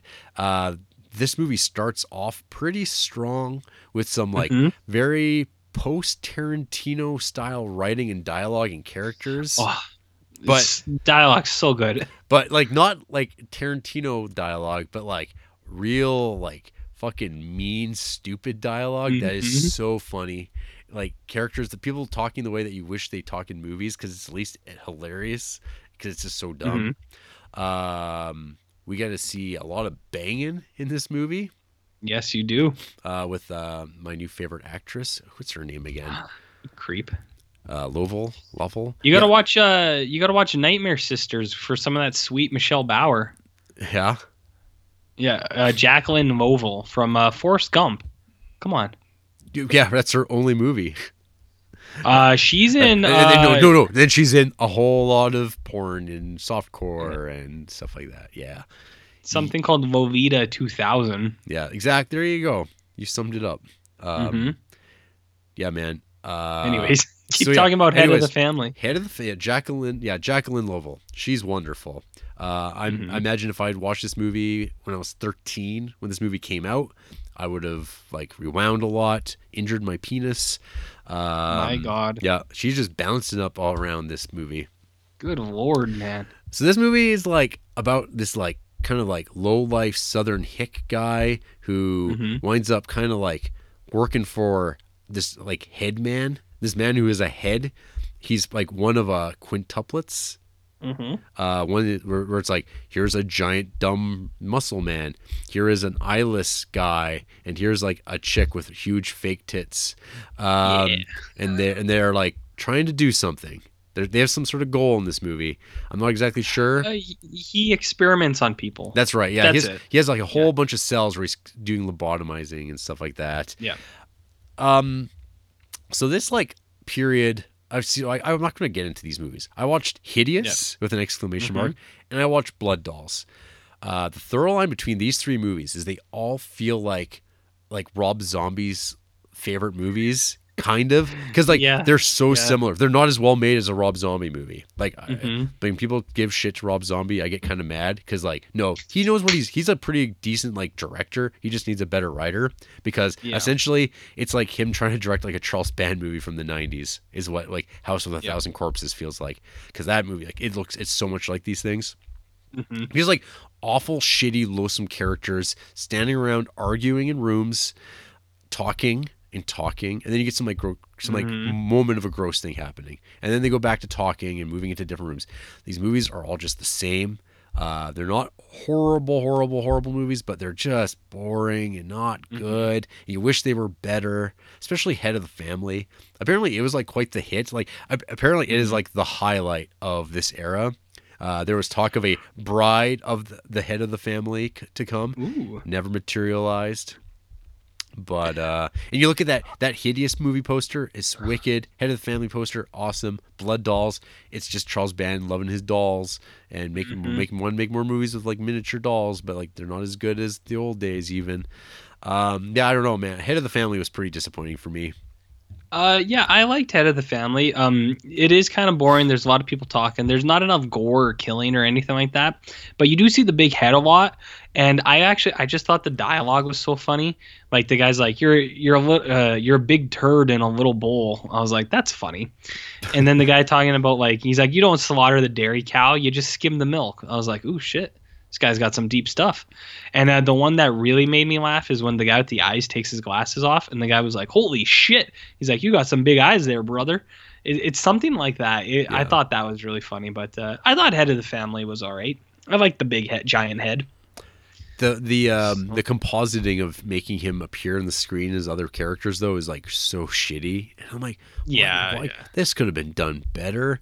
Like it's like it's, it's Yep. you, oh, man, it's such a missed opportunity. I had expect I had high expectations for Head of the Family, and I don't know why. It's my fault for doing that, I guess. But I expected more. Damn it, Charles Mhm. Band. Yeah, well, that Otis guy looks like Will Ferrell though, so that's funny. Yeah, Yeah, I Um, thought so. yeah. And before I let you take it away with the Mhm. uh, wrap up of Puppet Masters six through 12 uh, I watched Mhm. I watched Ginger Dead Man. Oh God, what the, was that the- like? The legendary Ginger Dead Man mm-hmm. is nowhere near as bad as you would think it would be. Uh, I think maybe they get Mm. they probably get worse as they go, but this Yeah. movie is like kind of bad in how unremarkable it is. Yeah. It is like every generic shitty slasher movie that's ever been made with very little money. Mhm. It, it reminded me of Jack Frost. The um, Oh, okay. Yeah, I I follow. yeah, it's just like, oh, hey, here's an idea, and it kills people.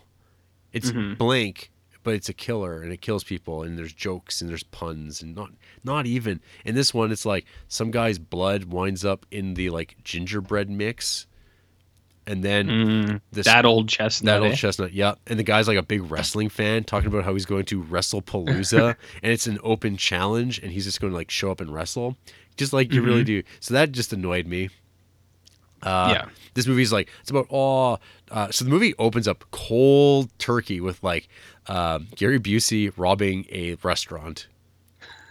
that sounds good. It's just like it just opens with him. Like there's no build up. He's just in there robbing the place. I I, I can't even stress. It's just it opens up with him with a gun, and he like shoots the father, and then he shoots Mm. shoots the son, and then he goes to jail off camera and is executed off camera, hmm and then somehow, I guess his like soul or voice gets into the gingerbread man, and then he like terrorizes people inside of a bake shop for an hour because this movie is like an hour long.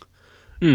And uh, a lot of these are and this movie, no, most of them are an hour and a half. Like, well, the Yeah. most of the ones that we've been hour talking about, fifteen, hour twenty. yeah, which is fine. Yeah. Like usually I, I check the time till about 104 and then I go, "Oh, thank God there's only like 15 20 minutes left." Mhm. Um, but yeah, no this is just like nothing, nothing to talk about. It sucks.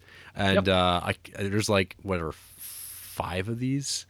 And there's Jesus. and there's like evil bong movies. It's just oh, oh my god. How did we get to this? They make money. That's all he's about. How? I because stupid people, RJ, really fucking dumb people There's some really dumb people. Mm. Bell curve, man, it's real. There's some real Jeez. low functioning IQ people out there go, oh yeah, whatever, it'll be good. Evil bong trippy dude. Yes, and and Charles Band's aware of that. He he, he Mhm. taps into that when like whatever it was that evil bong 420. Oh my god. Yeah. That's all I got to say because whatever. we have we have puppet masters to discuss, or for you to monologue Okay. about.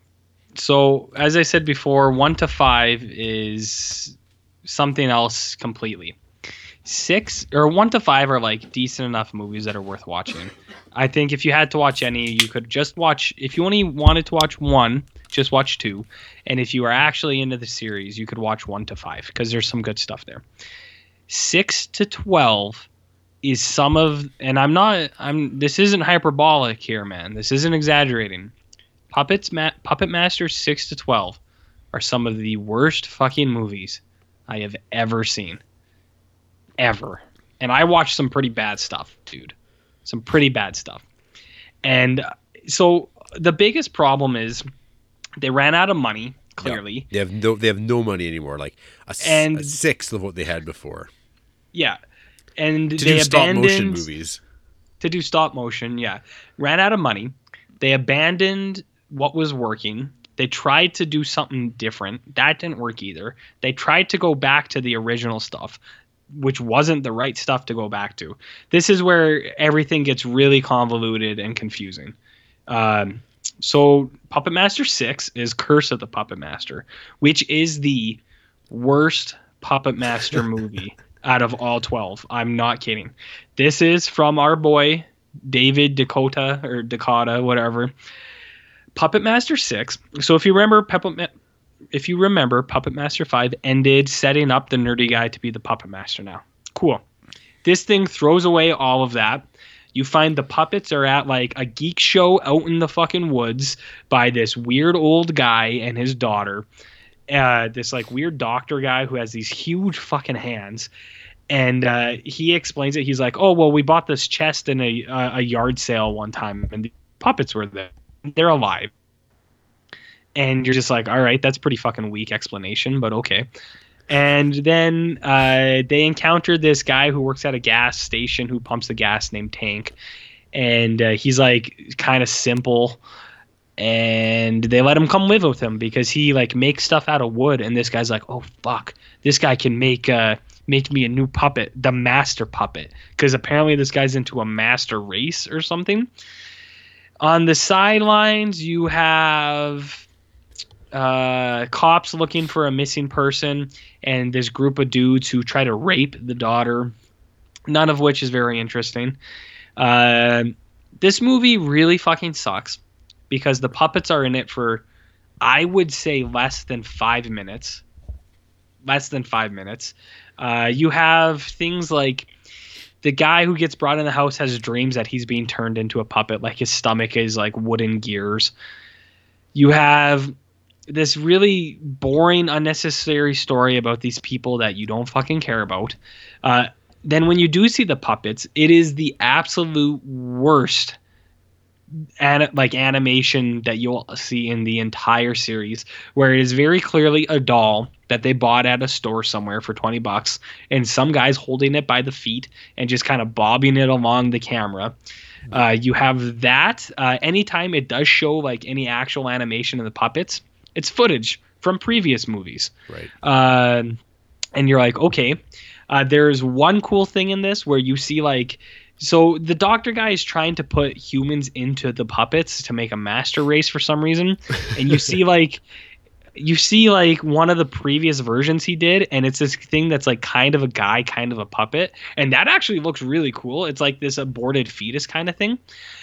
But then you go back to the story, and you have this simple guy who's like for the entire fucking movie has been like whittling the perfect puppet out of wood. And then in the very last like sequence, the doctor has him on a table and he's like putting his essence into the puppet that he made. The puppet that he made is a metal robot on like a treadmill like kind of thing with a TV head.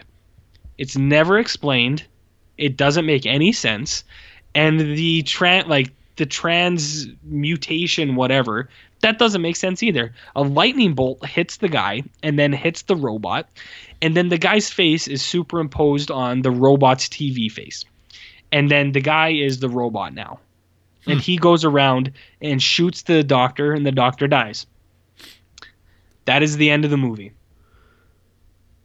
This is the worst piece of shit. One of the worst movies I've ever seen. Is it worse than riding the bullet? I never finished riding the bullet. This is this is up there. I'm gonna say riding the bullet is worse because Mick Garris fucking sucks. But uh, this one's this one's pretty bad, man. It's, Is it- it's real bad. It's worse than the hidden two. the Hidden Two, Hidden Two is pretty bad too. Uh, this is no, this is worse than Hidden Two. Is it worse than due date? Ooh, Due Date's pretty bad, man. what about Leatherheads? That one's pretty bad too. What else you got? Uh, Alice in Wonderland, directed by old Tim Burton. No, that's a half star movie. Yeah, I'm Jared's just- reading my half star Yeah. movies. uh, your High- your Highness, by your Very your bad. buddy uh, David Gordon Green.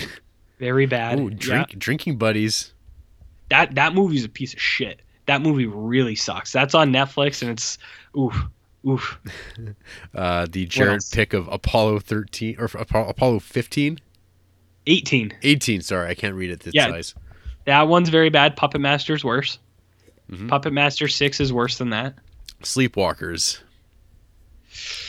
Puppet Master 6 is worse. Yeah, I mean, I imagine that there's a big drop b- b- by Mhm. with Puppet Masters to any of these, but uh, yeah, and of course Ninja Turtles, Yep, Puppet Master is worse. yeah. Georgia Rule, Puppet Master is worse. 2012. Puppet Master 2012 I gave half a star. Yep. That seems mean. I didn't think that movie was that bad. Oh, Yeah. well, Puppet Master's worse. All right, there you go. Uh, and then and, we and go the, to and the these- rest are Puppet Masters. The rest are Puppet Masters. I'll fly through these. The this is what I think a lot of people argue is the other worst Puppet Master movie, also by Mr. David DeCoteau, uh, Retro Puppet Master, which I would describe as the worst episode of Doctor Who you'll ever see. This is featuring Greg Sestero from The Room. Uh, yeah, that's right. Oh, This guy got a real Oh. movie. Yeah, or a real movie. real movie. Yeah, this guy got a movie. So Retro Puppet Master uh, tells the story of how Andre Toulon learned the Egyptian secret. This thing feels like a BBC made-for-TV Doctor Who Christmas special. Uh, I think Doctor Who is really stupid. I'm just gonna say it. It it is like accessible sci-fi that like people glob onto, but I don't really get it. I've tried. I don't like Doctor Who. Whatever. Um, this movie is just like about this guy. Um, he learns how to do things, but he has like prototypes of all the puppets, but they're not the actual puppets. Like they're just wooden versions of all of them, but they're not painted or have their costumes. So that kind of sucks because Yeah. it doesn't even have the I, puppets in it. I can't imagine that, that must have been really important. And they said, "Oh man, we have to do it this way because it's the most artistic way possible. It has nothing to do with money or financing." Mm-hmm. Yeah. Yep, but uh, there's some really embarrassing stuff in this. This one might be the worst too. I think uh, the other one is worse, like the worst, but this one could be. Uh, it has like Egyptian guys like shooting green fucking lasers out of their hands, like trying to get back. You find out that in this one, the Egyptian thing is like, it's just like a chemical. It's not even a fucking like has anything to do with Egyptian culture. It's just like some compound, whatever. Uh, Retro Puppet Master is pretty bad, pretty bad. Hmm. Not, I don't. I think the other one's worse, but uh, either of those two would just be a complete waste of your life watching either of them. Uh, next, we have Puppet Master: The Legacy, which uh, is not a movie. It is a clip show Yeah. of clips, uh, five to ten minute clips of Puppet Masters one to seven. With a framing uh, device. with a yeah there's a there's a framing device yeah. It's like there's a guy who's working on the puppets and some girl breaks into the house and she's like what do you mean puppets are alive? And he like they play i'm not kidding you they play an audio cassette recording of uh, Andre Toulon describing how the puppets came to life. So they try to put things in chronological order, like it goes Yeah. retro Puppet Master to Puppet Master three Yeah. to Puppet Master um, One, one, then Puppet Master two, then four, five. then four, five, and then six. So they they try to like they try to get around all those things that they did, but uh, whatever. This movie, it's not a movie; it's Well, a clip show. Mine, so I think from when I was reading the timeline of this too, like this movie got dumped out into like theater after like there was like a Yeah. long gap, but but of there being no puppet masters. But like Charles Mm-hmm. Band thought it would be better to like keep it alive by just putting this out, even though like he they had he had no money at this point. Like this, That's what it feels the- like. The, the the state of Full Moon was like non-existent. Like it was like actually not happening anymore. Like he was doing all this like like directive like micro budget f- film stuff. Like it was Yeah. sad. It was so sad. Yeah. No, that's what it feels like too. It's not a movie, it's just something that's there. And then we go to the Axis trilogy. These are the new Puppet Master movies. This one came out in tw- Uh, well, in the, but but in there, you're you're forgetting uh, Puppet Master versus Demonic Toys because that's well, uh, I, wa- I watched that one after all of these, but, But, uh, I guess it was yeah, I slot- can yeah, talk about timeline the wise, it fits in there because he he needed that he needed some money, so he sold these Yeah. rights to Sci-Fi. Yeah, okay. Yeah, so he he sold the rights to sci-fi. So you have Puppet Master versus Demonic Toys, which is actually a Christmas movie. Um this one stars Corey Feldman as a like ancient descendant of uh Andre Toulon. Uh and so It's in the future. uh present day. Oh, so how is he that ancient? Toulon's not that old. He's Well, like, like he it's present. No, he's he's like the great great grandchild of Okay. Andre Toulon. Okay. So yeah, not like yeah, not Okay. not ancient. Um. Anyways, so he's like he has like this gray hair and he's got this like spunky little kid, and so what happens in this movie? Uh, Corey Feldman is really bad in this movie, like really really bad. Uh, it's okay. Hold on, I got to think about this. I got to think about this one for a second. Um, he's like trying to recreate the formula because he knows the whole story about the puppets. There is on all at the same time there's a toy company run by the lady from Kingpin. You know the lady with the tits Mm. from Kingpin. Yeah. She's running a toy company and she wants the uh, Toulon toys. So she is like sending spies to steal the toys. Uh, Corey Feldman finally animates them. And then they're alive. They fight them off, and, but they're all damaged. So Corey Feldman has to uh, fix them. And what his daughter says is they're cooler than ever. They have robot arms now and robot limbs instead of just puppets. They're not cooler. They're way worse. They look stupid. Um, the lady who works at the toy company is working with a demon, uh, and she has sold her dad sold her soul to give her whatever she wanted. So she works with the demon who has given her the demonic toys and he actually has like one of the most sinister plans ever. They make all these toys to go out on Christmas to on Christmas Day kill all of the children in the world Holy shit! because all of the children because they are innocent and innocent virgin blood is more powerful than anything in the world. So that's what they're going for, which is actually pretty fucking it's pretty uh pretty ruthless, man. Oh, by the way, David S. Goyer wrote this movie from Oh. 2004. A mere 4 years before he would contribute on The Dark Knight. well, he wrote uh, Batman Begins a year later. Yeah, exactly. So um so they're doing that and then their paths cross later and uh the the puppets fight the demonic toys and it's okay. Like they fight for a little bit. It's more than more puppet action than we've had in a while, which is something at least. But at the end of the day, you're just like, man, I really just wanted the puppets and the demonic toys to really fucking fight each other for like for real, you know? You do have a cool scene where Pinhead squishes the head of the baby. Yeah. And that's cool. And then the demon is running around and it's okay, but uh I don't know, man. It's I can't recommend it to people. Even if you like demonic toys, I don't think you could watch this thing. It's it's a made for TV special that isn't even that good. Hmm. So I'm gonna run through this quick. The Axis trilogy. This is Puppet Masters nine through eleven, and uh, so Puppet Master X, Axis. Uh, what? Wait, what is this even fucking called? Um, Axis of Evil. Yep. So this one actually, the first ten minutes are the first ten minutes of the first Puppet Master movie. Oh boy. And so this one picks uh so this movie takes place in like 41 or whatever. And Andrew Andre Toulon kills himself and then a guy in the hotel goes in and finds the puppets in the wall. He just knows to look for them in the in the hidden portion portion of the wall. He takes them home. He's an American. And then uh, what you have is a movie where the puppets don't exist and you have this American guy trying to fight the Nazis and the Japs. So he's in America and he works in a factory or some something, and he discovers a plan where the Nazis and the Japanese are trying to infiltrate America from the inside. What you find is you have this guy make a uh, he discovers a ninja puppet because of course the ninja puppet has to fight one of the Japanese guys later Ah, because that's more appropriate, Jared. right. Yeah. Uh, this one is all sorts of horrible. This is a half star movie.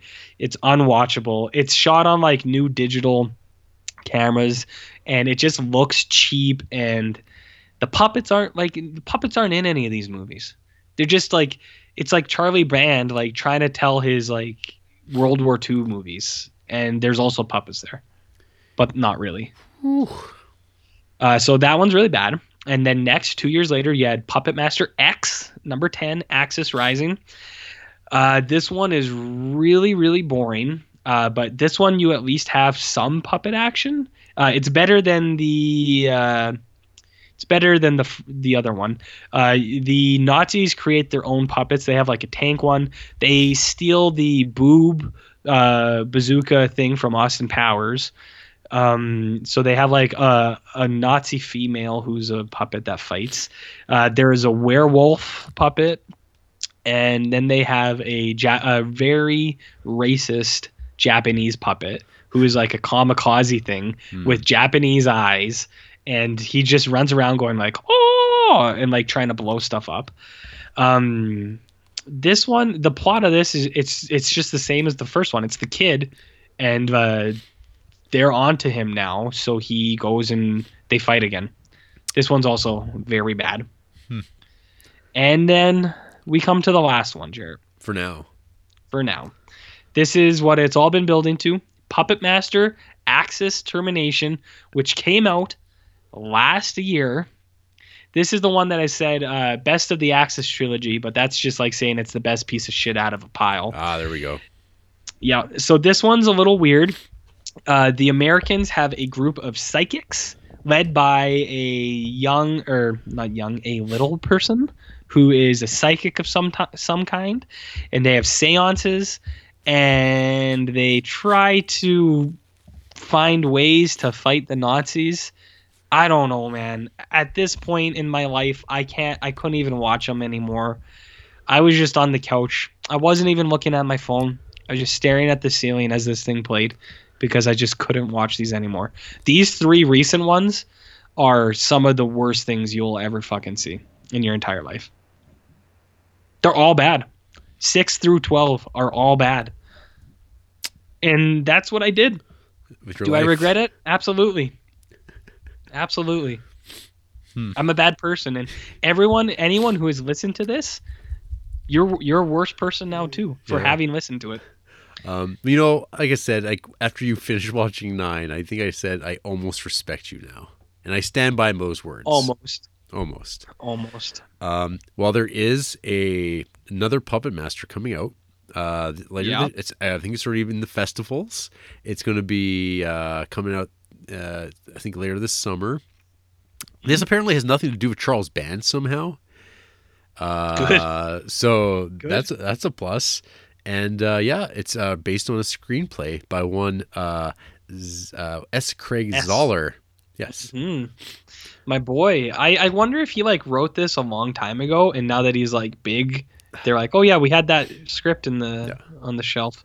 I mean, based on the description, I mean, it's, it's like there's no. This is will easily be probably the best Puppet Master movie. Like it be. It sounds well, it's gonna have puppets in it, so yeah. Mhm. and it sounds like it's just a bloodbath, and it's like Nazis Yep. and stuff like that. So I whatever. It's by default. is what I it mean, is. It'd be impossible for it to be worse than any one Puppet Master. Than movie. any of them. Yeah, the bar is Yeah. so low that it's like, oh yeah, here's a movie. It just exists. It's better.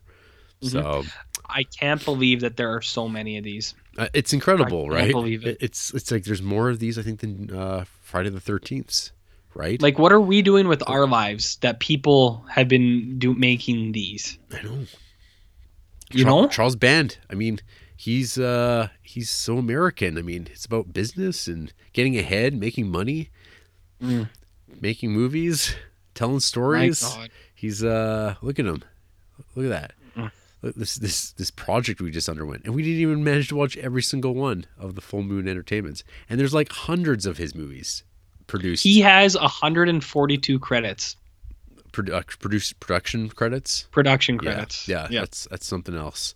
Um, speaking of Charles Band, might as well leave this Yep. here at the end. Uh, Uh-huh. here, here are like, uh, I don't know if I'm gonna call it top five, but here are five shitty things Charles Band has done. because the other thing that like coming kind of late into my like really embracing my love of horror movies and stuff like that, like, and this was like probably in the early two, two 2010s, really when I Mhm. decided I'm going to be a horror movie fan. Um, I didn't really know Charles Band that well, other than like I know that guy's name, and I think he makes those puppet movies. That was about it. But like ever since then, it seems like every time I've ever heard, read stories about Charles Band, it's always been in a negative light, and has nothing to do with the fact that he makes puppet master movies. No, it's like his sleazy movie practices. Uh, in Mhm. preparation for this episode, I did listen to a, an interview that um, Killer POV did like several years ago with him, and he comes off as just like the nicest guy. Like he seems very Yeah. genuine, and like uh, I'm like totally like, oh, this guy like seems pretty decent. And Mhm. then like uh like something else came along everyone seems to like like him that work with him for the most part and then i was like Yeah. but then i was like thinking i'm like wait a minute there was like those, those shitty things he did way back when like number so i have number five i guess i would have is him just like ripping off jack kirby and like using him as Yeah. like a, as a prop when he's like talking about some of these movies and it's like well did you did you pay the kirby estate any amount of money for any of these things since you love jack kirby so much and i'm Mhm. positive the answer there would be no because you know what Yeah. Marvel Comics doesn't fucking probably pay the Kirby estate very much money either. Um, Mhm. So whatever. I mean, what? I'm not going to hold Charles Band to a higher like level than Disney, but the way he talks about Jack Kirby in this like fawning Mhm. terms, and he's got like this like Marvel comic star all over his walls that everyone notes are reproductions. like they're not like I'm like so Mhm. wherever those came from. Um, so number four I'd have is the the Puppet Master Blu-ray collection. So what that means is uh, there was a period of time when Charles Band did not have access to the first three Puppet Master movies because those belonged to Paramount. But Mm. at some point, Charles Band started to sell Puppet Master Blu-rays, I guess, or DVD collections that were complete sets. And then Paramount told him to stop. You can't do that anymore.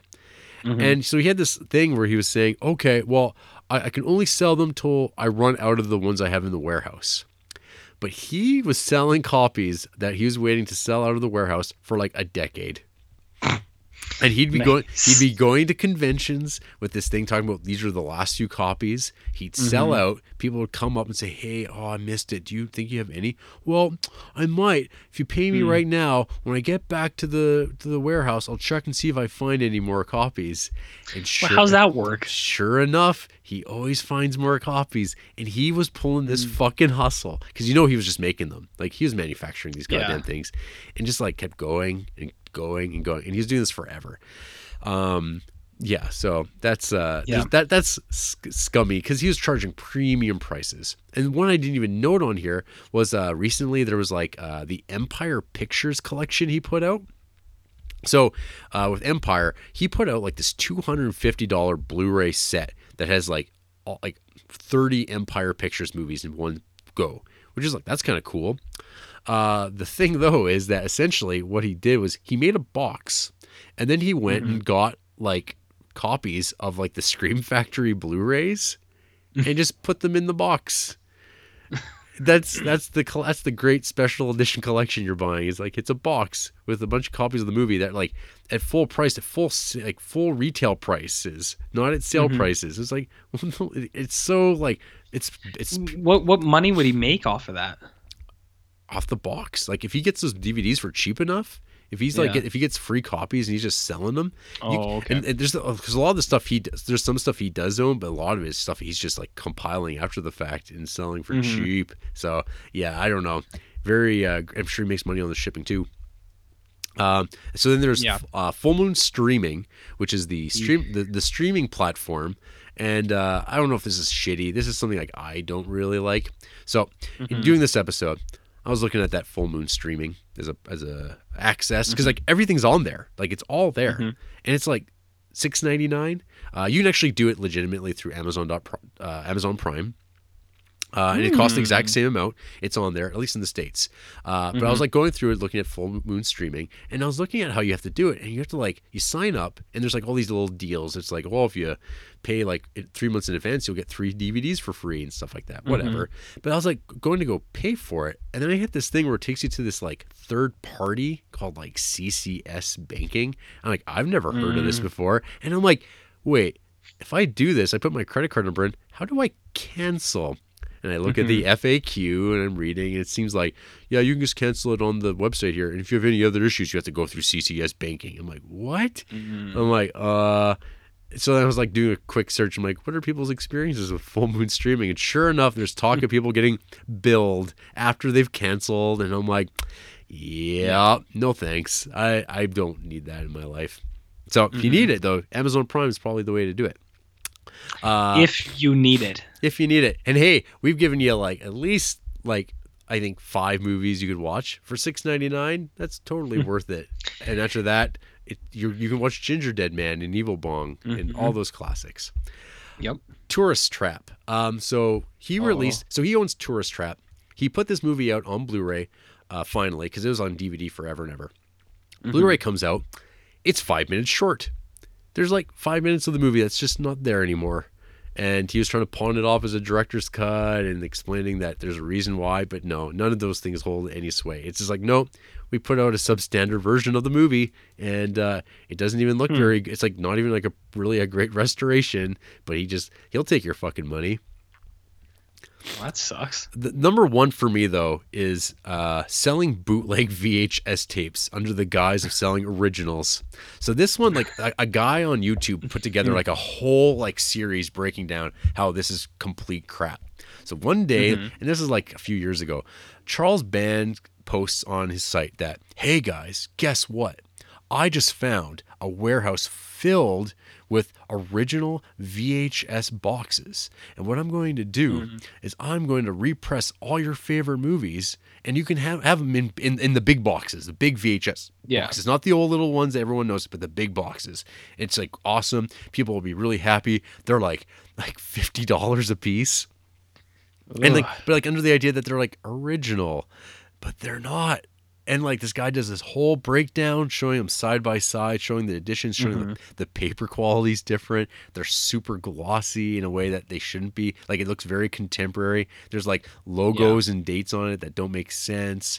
It's just like total like fuck off. Like and he You know he- what's funny? Hmm. I, I didn't mention it, but when I was watching Sorority Babes and the Slime Ball, there was a 20 minute long bumper promo before the movie that which featured like six or seven previews of other movies. Yeah. And then it had this huge thing about uh Full Moon Toys like online. With that one was actually cool. It was all about Puppet Master toys, but I thought I th- I thought it was so weird. I was like, what is this thing? Like So- this 20 minute long promo before a movie. uh, ah, that's like the old VHS days. They would that's what they would Yeah. do, and it's all about 20 minutes? That's a lot. That's because well, you can always fast forward. that's the I did. Yeah, It was still 20 minutes. I know. Well, you got to fill that tape, I guess. But yeah, I mean, one thing that we didn't even talk about at all uh, is like I guess like one of the things that uh, you could credit Charles Band with, kind of like normalizing was uh, there, he had the the magazine that he would put at the end of all these tapes, uh, the Video Zone, Oh, yeah. and they were all the making ofs of these movies.